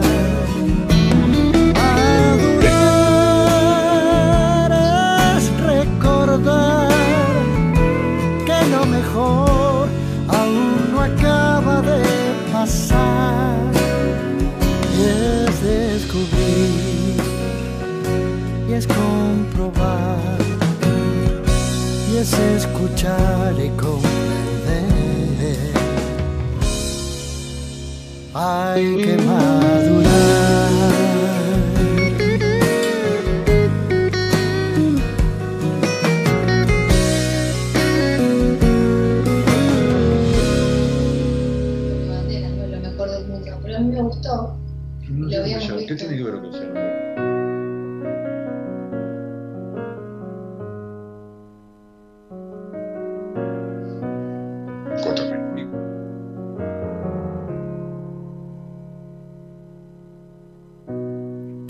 Aprender a perdonar, sabes, con heridas graves y chichones. El alma no puede progresar, ¿De alguna vez en el auto? sabes, si el rencor le pisa los talones. Madurar Comprobar el milagro de la paz. Madurar es escuchar y comprender la verdad de los demás. Me he ido habituando a no culpar, ¿sabes? Por lo que a mí me pasa. El daño que pueda yo causar. Bueno, y Ulises Fernández dice San Miguel de Tucumán, saludo. Estaba hablando yo con mi mujer, por ahí salió al aire la charla porque vino de una cena con una amiga. ¿Qué es eso? Pituzas, no. No, no, no, de esas de arriba, dame dos o tres galletitas que estoy así como medio. Este, comí arroz con un poquitito de pescado temprano. Bueno, nada, este, estoy leyendo. ¿Qué le pasa a este muchacho, Ulises Fernández? Hola, doña Jorge, buenas noches en vivo, este, saludos, ecomedios, Tucumán. Ulises, no me, no me llene de posteos el, el, el, el- el chat, campeón. Este, eh, sacalo, sacalo de acá. Si siempre hace lo mismo, sacalo. Si siempre hace lo mismo, sacalo del, del coso. Eh,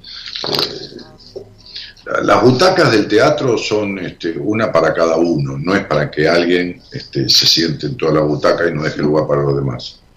Entonces, este, sacalo del chat, listo. Si siempre hace lo mismo, sacalo. Eh, cuando querramos hacer stand-up y hacer un programa cómico, te aviso, Ulises. Pero, pero por ahora no, no es la idea de este programa. No, no quiero, no quiero café, nada ahora.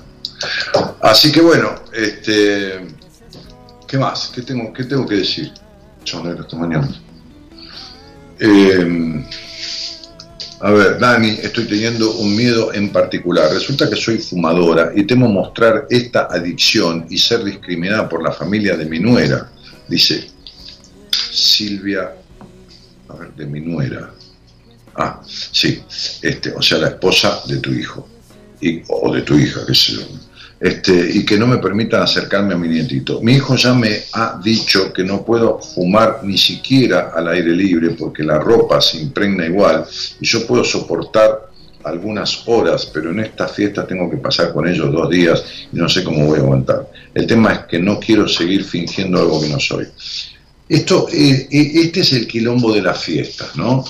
¿No? Este, además, Silvia, lo tuyo no es ser fumadora, lo tuyo es Uf, Dios santo, hay cosas muy peores en vos y que te afectan, creo que más que el cigarrillo. Pero, pero este es el problema de la fiesta, ¿no? Esta frase, tengo que pasar dos días con ellos. ¿Pero qué es tengo que pasar? Esto es como que diga, y tengo que, pasar dos días en la cárcel, porque me agarró el juez y me condenó. Tengo, ¿por qué tenés que? En todo caso, me invitaron a pasar dos días en la fiesta con ellos y voy a ver si voy. ¿Qué tengo que pasar? Vos no te podés ir sola a un restaurante, a una cantina, tampoco a un restaurante internacional, poner tres plata, a un boliche que abra el 24 de la noche o el 25, que los hay, yo he ido a cenar con mis padres en, Navidad, que yo, en Año Nuevo, a un restaurante, yo, este, en su momento, ¿no? cuando mis padres vivían, ¿por qué no te podés ir y, y ahí, tomarte un vino con y brindar por la vida?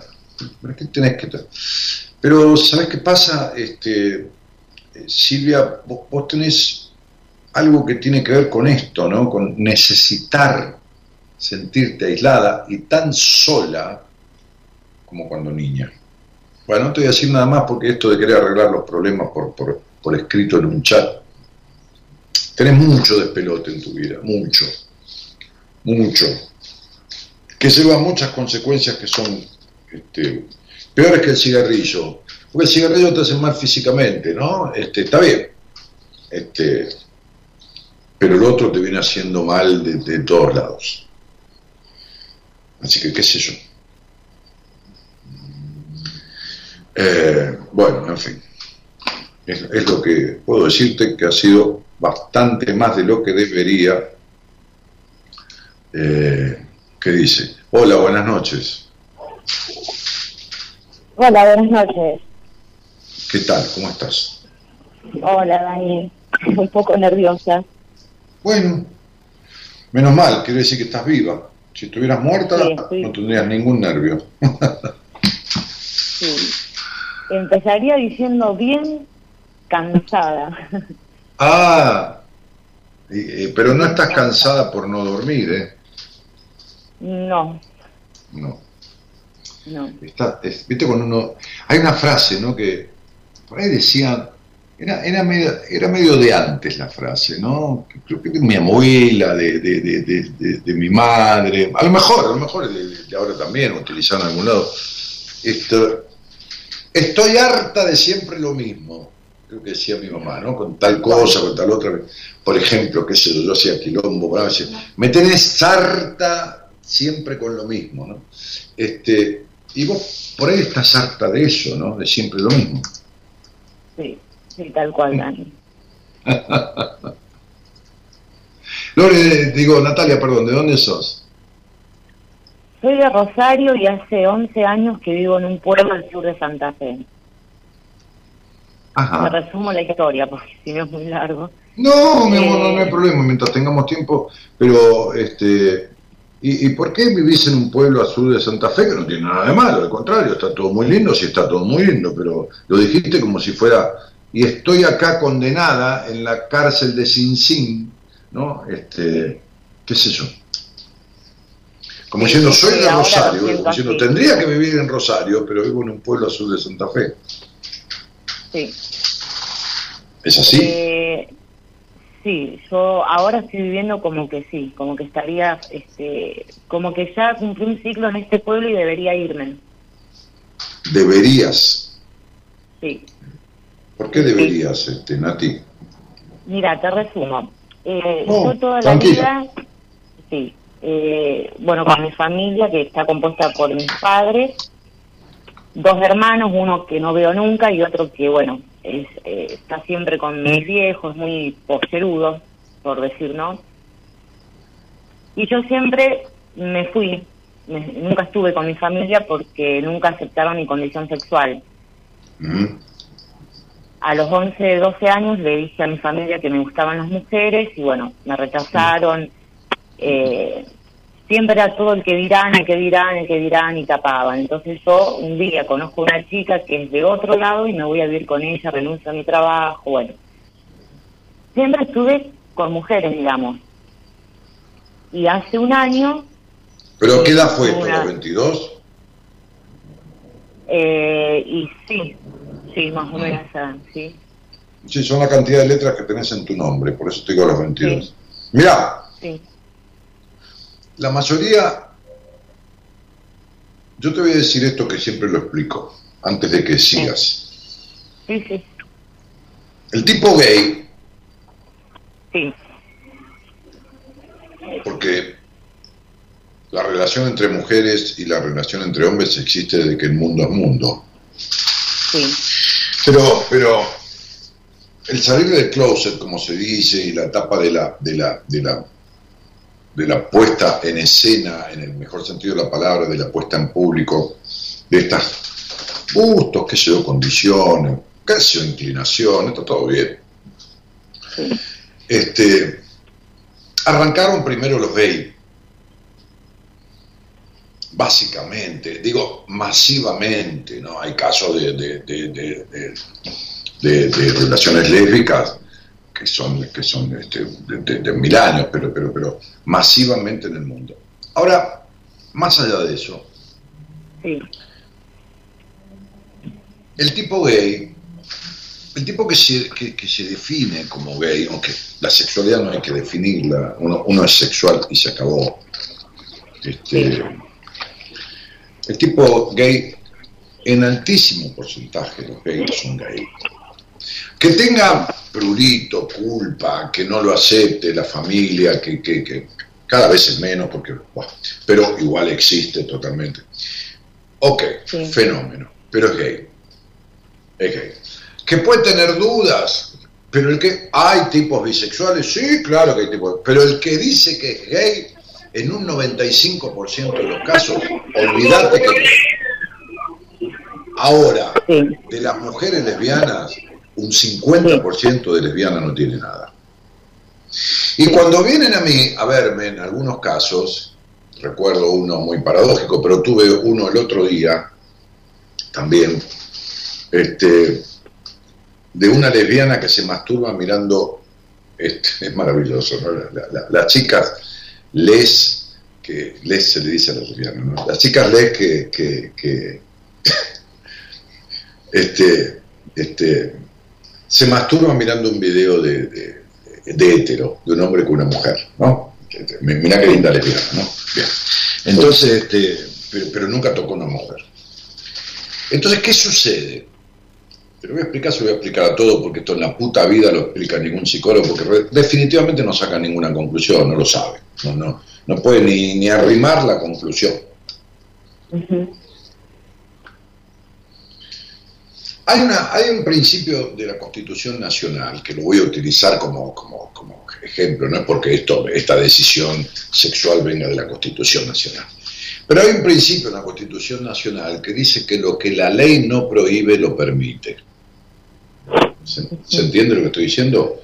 Lo que la ley no prohíbe lo permite. Por eso la Constitución es explícita en todo y luego las leyes, los códigos civiles, eh, penales, comerciales, son como desprendimiento de la Constitución Nacional que regulan con centenares de leyes los mínimos detalles de todo acto, de todo acto civil, de todo acto penal, de todo acto comercial y de todo acto internacional, porque existe el derecho internacional público y privado. Bueno, son materias que yo vi cuando yo estudiaba Derecho, algunas de ellas, pero después dejé esa carrera. Entonces, en la, en la vida, la ley para un niño es lo que instituye el hogar. ¿Se entiende? Lo que el hogar, la madre o el padre o quien haga la función paterna, justamente en la psicología moderna, el padre simboliza la ley. El padre o quien haga la función paterna, ¿no? Es decir, este, este, tu padre acá no me aparece ni, ni- no sé si tenés una foto, pero no me aparece ni, ni, a ver, no hay un solo número que simbolice a tu padre en todo tu estudio numerológico. Y mirá que un estudio numerológico habitualmente tiene entre 60 y 70 números. Pero digo, en la reducción, en la simplificación del estudio numerológico y en los lugares donde podría estar representado el padre con un número, que ya te digo cuántos son, 1, 2, 3, 4, 5, 6, 7, 8, 9, 10, 11, 12, 13, 14. En los 14 lugares, digamos, donde podría estar claramente representado padre, no está en ninguno. Entonces tu papá fue o un triple cero a la izquierda en tu crianza o un general nazi. ¿Cuál de los dos? Sí. Sí, él, eh, lo que recuerdo de mi niñez es que no me dejaba juntarme con hombres, era muy celoso. Lo que la ley no prohíbe, lo permite. Entonces, ¿qué instituyó la ley en tu casa? Instituyó la prohibición al pene. ¿Me explico? Para decirlo románticamente, ¿eh? ¿Se entiende? Estuviéramos a solas en una entrevista, hablaríamos de otra manera. Entonces, la ley prohíbe, ¿está? Entonces, fíjate, por ejemplo, eh, la ley que tiene que ver con, con la pesca este, y las aguas jurisdiccionales, prohíbe la pesca, ¿no? la pesca, digamos, este, comercial, vos podés ir con una caña y pescar, que yo, la pesca comercial con buques pesqueros, este, con, con un margen de, de 200 yardas ¿no? submarinas desde la costa. ¿Qué quiere decir? Que el barco pesquero que viene de China, suponete ahora llegaron 200 barcos de China, vamos a ver qué hace el gobierno, porque viste, va.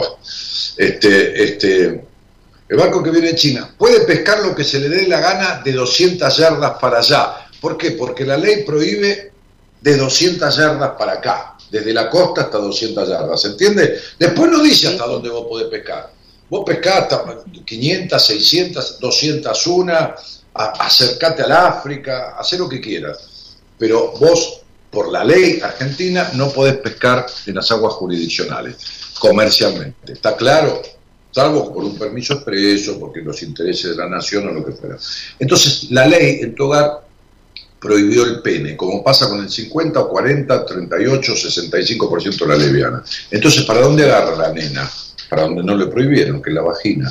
Se olvidaron de prohibirle la vagina. No hay que prohibirle nada, ni el pito ni la vagina. Pero como le prohíben tanto el pito, entonces agarra para el lado que puede, como todo niño. ¿Está claro lo que estoy diciendo? Sí, sí. Bueno, bueno, quiere decir que cuando yo tengo que atender a una lesbiana, primero empiezo a investigar realmente si la, la elección sexual que tiene es realmente la que cree que tiene. Sí. Ahora seguí adelante. Ahora conociste un hombre. Eh, no, es así, Dani. Yo siempre, bueno, estuve con mujeres porque físicamente me gusta una mujer, Mm, pero sexualmente me pareció muy similar a esa chica que contaste, que yo miraba un- una, una porno, digamos, y veía hombre y mujer. No me gusta una porno de gay, por ejemplo, ni de lesbiana. No me produce nada.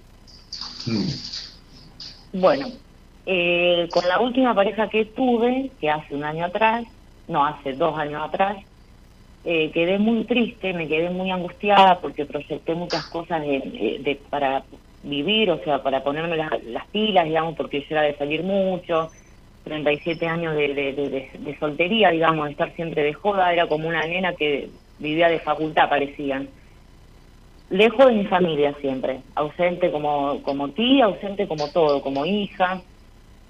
Es como que me empujaron para irme y me fui, me fui lejos, justamente me fui a dos horas de Rosario como para no verlos. Con mi última pareja, eh, bueno, me desilusioné mucho y conozco a un hombre que estuve dos años, no de novia, pero sí me veía siempre, cuando yo quería, y él es como que siempre quería estar conmigo y yo le decía que no, que éramos amigos y que a mí me gustaban las mujeres.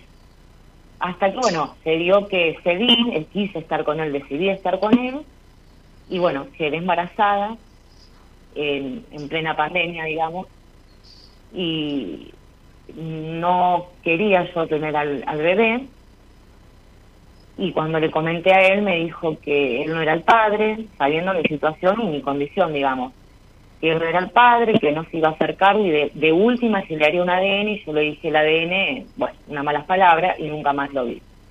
El nene hoy tiene un año, cumplió el 22 de noviembre un año. Él nació a los ocho, a los ocho meses. Yo tuve un Sí, embarazo y le pusiste el apellido de quién. Mío, mío, tiene mi apellido. Ah, no, tuyo no. Bueno, el de mi papá sería. Sí, sí, es el hijo del incesto. Sí. El incesto porque el hombre de tu vida es tu padre. Por eso Bueno, elegiste un hombre para que no se quede y no acepte ser padre y se vaya y te abandone. El hombre de tu vida es tu padre, vos no te fuiste nunca del hogar donde naciste. Vos tenés un grado de histeria tan grande que si hubiera un congreso internacional de histeria, yo te llevaría a vos como una muestra de lo que es una histérica desde que empieza hasta que termina. Sí. Pero Dani, histérica, histérica, no histérica freudiana, ¿eh? Histérica martiniana, que es una mezcla entre cierto toque freudiano y mucho más toque martiniano, o sea, yo. Ese enganche neurótico, conflictivo y traumático entre tu padre y tu madre no se desprendió nunca. Jamás te saliste del hogar de tu padre y tu madre. Te alejaste, pero no te fuiste nunca. ¿Me comprendés? Sí, sí, sí. Bueno, supongamos entonces que vos este, este, te gusta qué gusto de helado. ¿Qué gusto de helado te gusta? De chocolate. Ajá.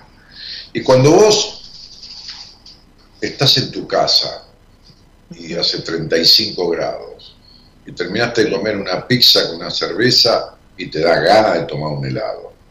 Y a una cuadra y media, dos cuadras, está la heladería. Sí. Bajás o salís de la casa, te vas caminando a la heladería. Dices, hola, ¿qué tal? Hola, ¿qué haces? ¿Cómo te va, Natalia? El pibe te conoce. Suponete, o no te conoce. Es lo mismo. Sí, ¿qué tal? Buenas tardes, sí, o buenas noches, sí, sí. ¿Qué quería? Un helado. ¿De qué tamaño? De, de ese que está ahí, el cucurucho. Muy bien. ¿De qué gusto? ¿Vos qué gusto le pedís? De chocolate. Porque estabas en tu casa y te imaginabas, y si te imaginas mucho se te hace agua la boca, tomando, lamiendo, chupando, en el mejor sentido de la palabra, un helado, un cucurucho de chocolate, ¿no es así? Llegás y te pedís chocolate, ¿no es así? Es más, si yo estoy con vos conversando y te digo, imagínate el cucurucho y el chocolate como, relleno de leche con almendras, con, con brownie, con qué, solo, negro, con leche, ¿cómo? Sí. Sí Y que yo me pendeja, o estás colgada. No, perdón, es que tengo el nene que justo estaba gritando, perdón. Ah, perdóname vos, disculpame, no, no, No, sabía que no, estaba por despierto. favor, no. Entonces, Eh, ¿chocolate qué? ¿Qué chocolate? Y solo lo llenaría de baño de, de- de chocolate con todo. Lo que pasa es que, bueno, tengo diabetes, por eso no podría eh, comerme un helado. Pero suponete que tú ¿no? estás así y tenés ganas de comer un helado y te digo, bueno, vamos a ponerle chocolate con brownie y abajo chocolate ne chocolate con leche y cubierto con un baño de chocolate que por el costadito a veces no se agarra y chorrea una gota del chocolate que está abajo del helado por el costado del cucurucho y vos le pasás la lengua para sacar esa gota del helado de chocolate y después mordés la punta que está entre, entre natural, porque el chocolate del baño se, se solidifica, y frío adentro, con ese gusto chocolatoso. Se te hace agua la boca, ¿no? Sí, obvio. Entonces te vas, suponete que está todo bien, nivelado, la diabetes a la mierda, y te agarrás ese helado inmediatamente. Es decir, vos fantaseás con todo lo que yo te meto en la cabeza, y cuando llegás desesperadamente le pedís eso que te hizo agua a la boca, ¿no? Sí.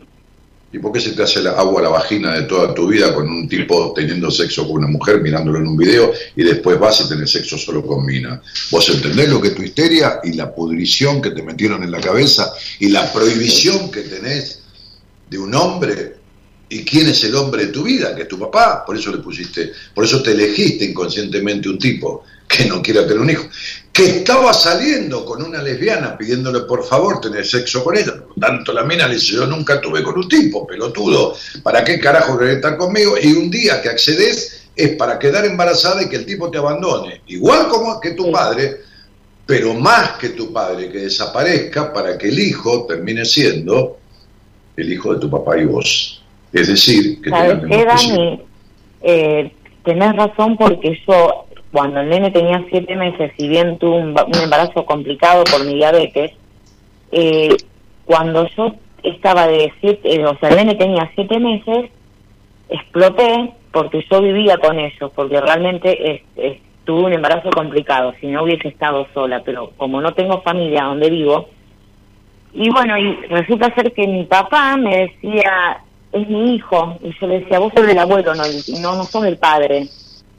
Y él me decía, Pero bueno, eh, vos sos una posesión de tu papá, ¿no entendés esto? Sí, Vos los Sí, choques sí. que tenés con tu papá, porque sos tremendamente controladora, dictatorial, igual que tu padre, intolerante y rigurosa, ¿o no lo sabés? sí.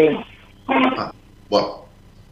Tenés Sí, 37, sí, 38 años y no sanaste nada de todo esto. Además, ni, ni- ni- ni lesbiana ni no lesbiana, tu sexo es horrible, Ujú. Sí, horrible. sí, sí. Vos no tenés en desarrollado ni el tercio de tu potencial sexual.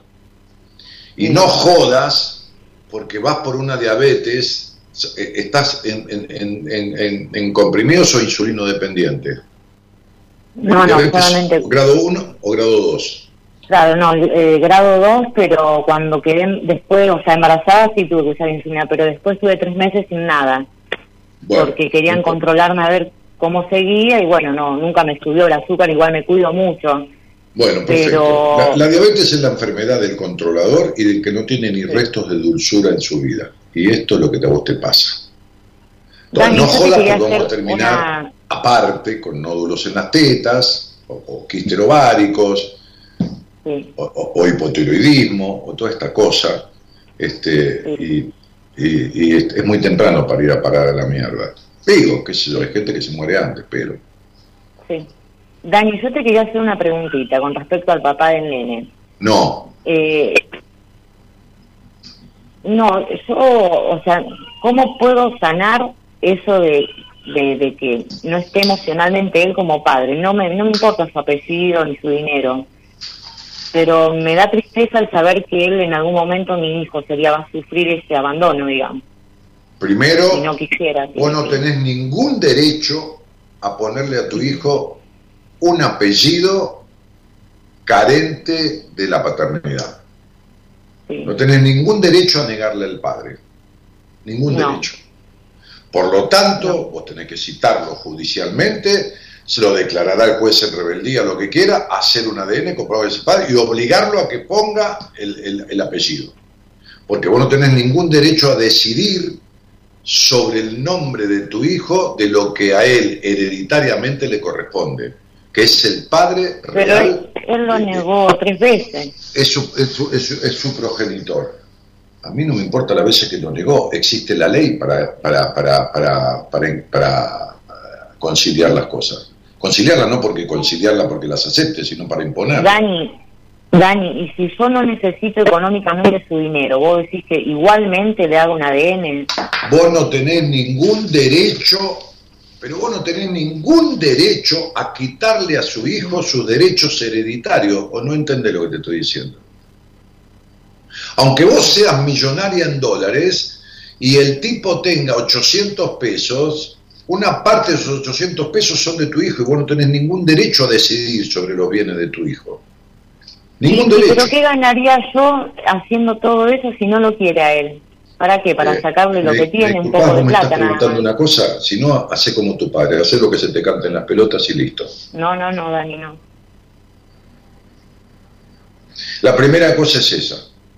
Fundamentalmente la segunda cosa es darle una madre infeliz, porque le estás dando una madre hiper infeliz que lo que le va a contagiar es eso, y lo que vas a hacer es agarrarte de la ternura de ese niño, meterlo en la cama, dormir con él y absorber toda la ternura que no tuviste en tu puta vida de nadie.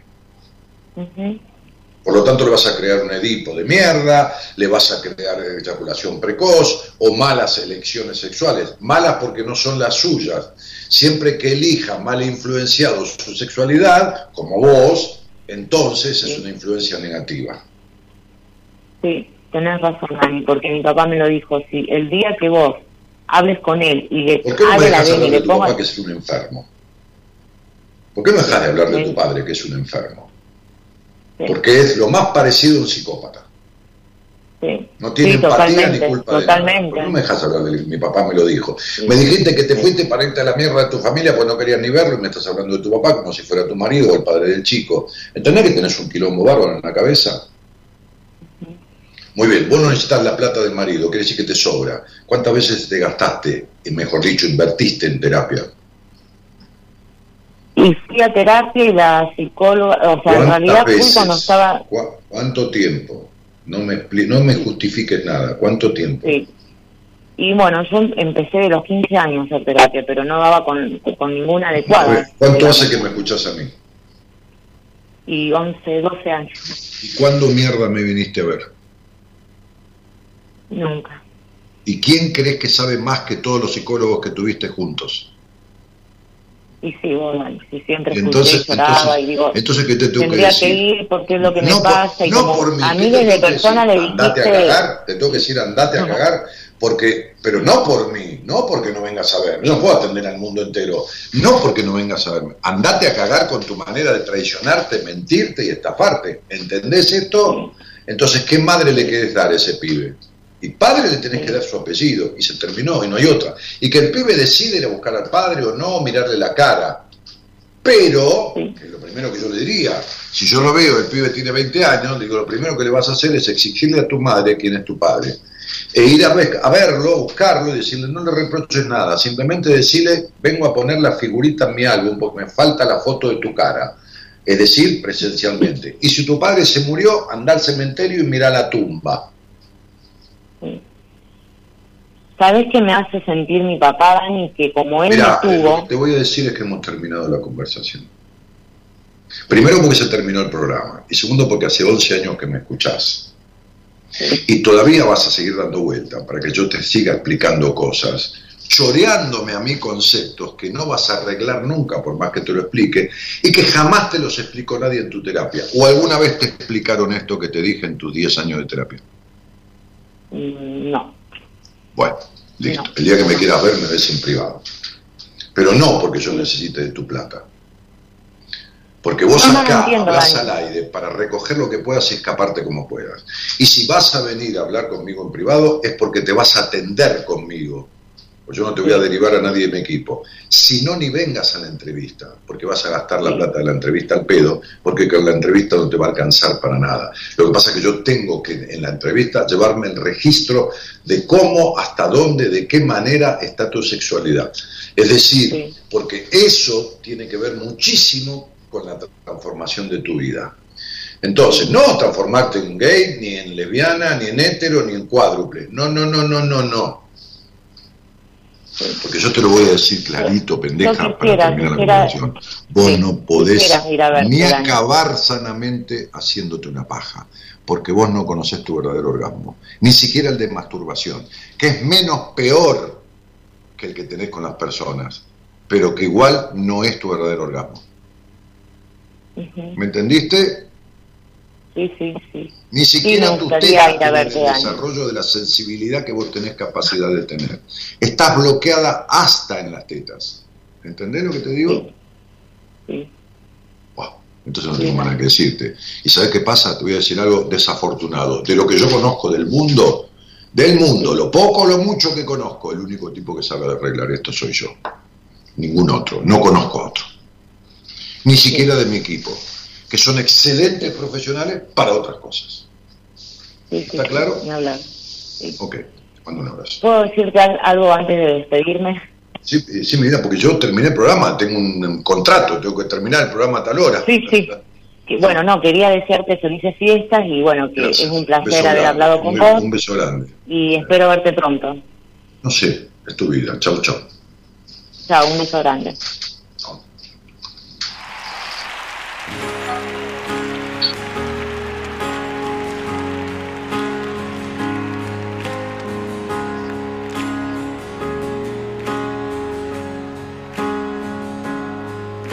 Soy ejemplo para nada para nadie. Tengo miserias como cualquiera de ustedes. 14 marcas que me duelen en el alma. 100 defectos que me siguen y no aprenden. Las dudas se divierten, no descansan nunca. Como los miedos que siempre estarán presentes. A veces sonrío sin ganas y al revés. Que a nadie importa, nadie tiene que saber y aunque las cosas con el tiempo no se olvidan, voy a estar más alerta, más tiempo conmigo. Que cada vez soy más consciente que la vida, sin darnos cuenta, se consume en un suspiro. Voy a quererme para quererte mucho más. Voy a tratar de ser mejor y más valiente. Es el momento de enfrentarse a la verdad, que ya está bien de procurar y perder siempre. Recuerdo que un día fui fuerte, recuerdo que no juzgué a nadie, porque cuando me siento débil, aún sigo queriendo, queriendo matarme, que duro es a veces vivir, pero es preferible sentir, aunque nos duela la verdad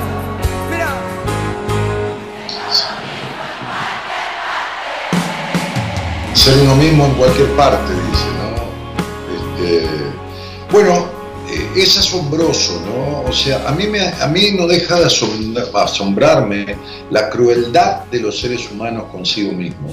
No deja de asombrarme esta chica que salió al aire con quien fui bien firme y bien duro, porque no es el hecho de que ella se cague la vida, es que trajo un hijo al mundo al que le va a cagar la vida. ¿No? Este, por supuesto que no hay madre perfecta ni hay padre perfecto, pero, pero, los hay súper imperfectos, ¿no? Este, o súper e hiper enfermos, como es el padre de ella, que tiene un hijo en el vientre y dice, es mi hijo, le dice padre, ¿no? Por esta relación incestuosa eh, vincularmente que tiene con la hija de chica, cerrándole el camino a los hombres.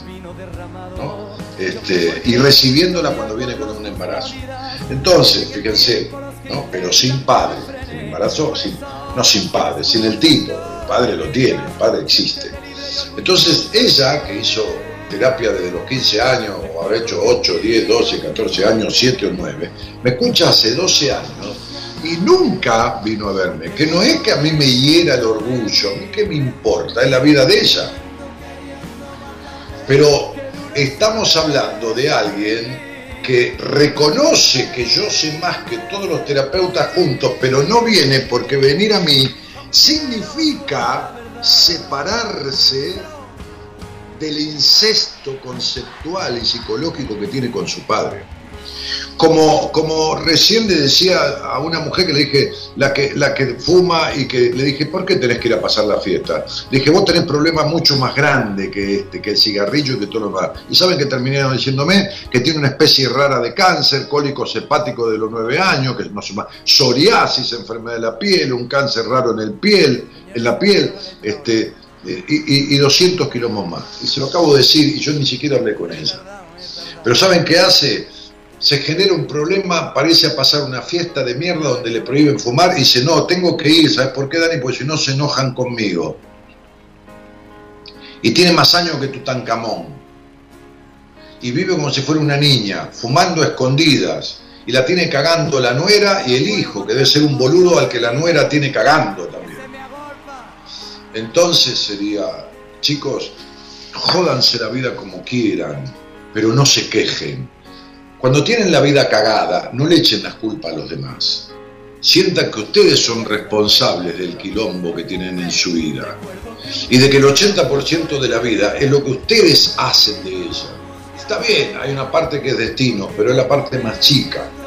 Entonces, no se quejen más de que tienen la vida cagada, de que los amores de mierda, de que esto, de que lo otro, si no hacen nada.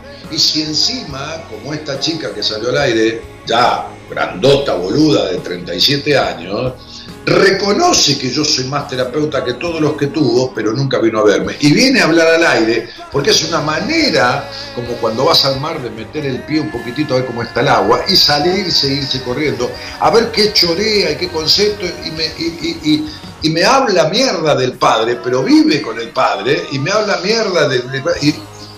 y admite esta situación incestuosa y nunca vino a verme. ¿Por qué? Porque no quiere arreglar nada. Esta es la realidad. No es lesbiana, ni es hetero, ni es bisexual, ni nada de nada, porque su sexo es una mierda.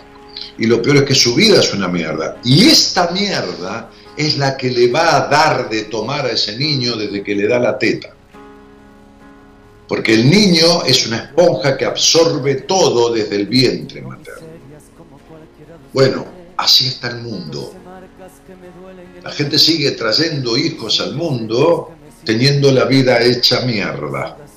Señores, buenas noches a todos, gracias por estar. Mañana no sé quién andará por estos micrófonos, supongo que la productora me lo habrá dicho, la licenciada Noemí De Vito, madre de cinco hijos, abuela de seis nietos, docente universitaria, especialista en constelaciones familiares y relaciones de pareja.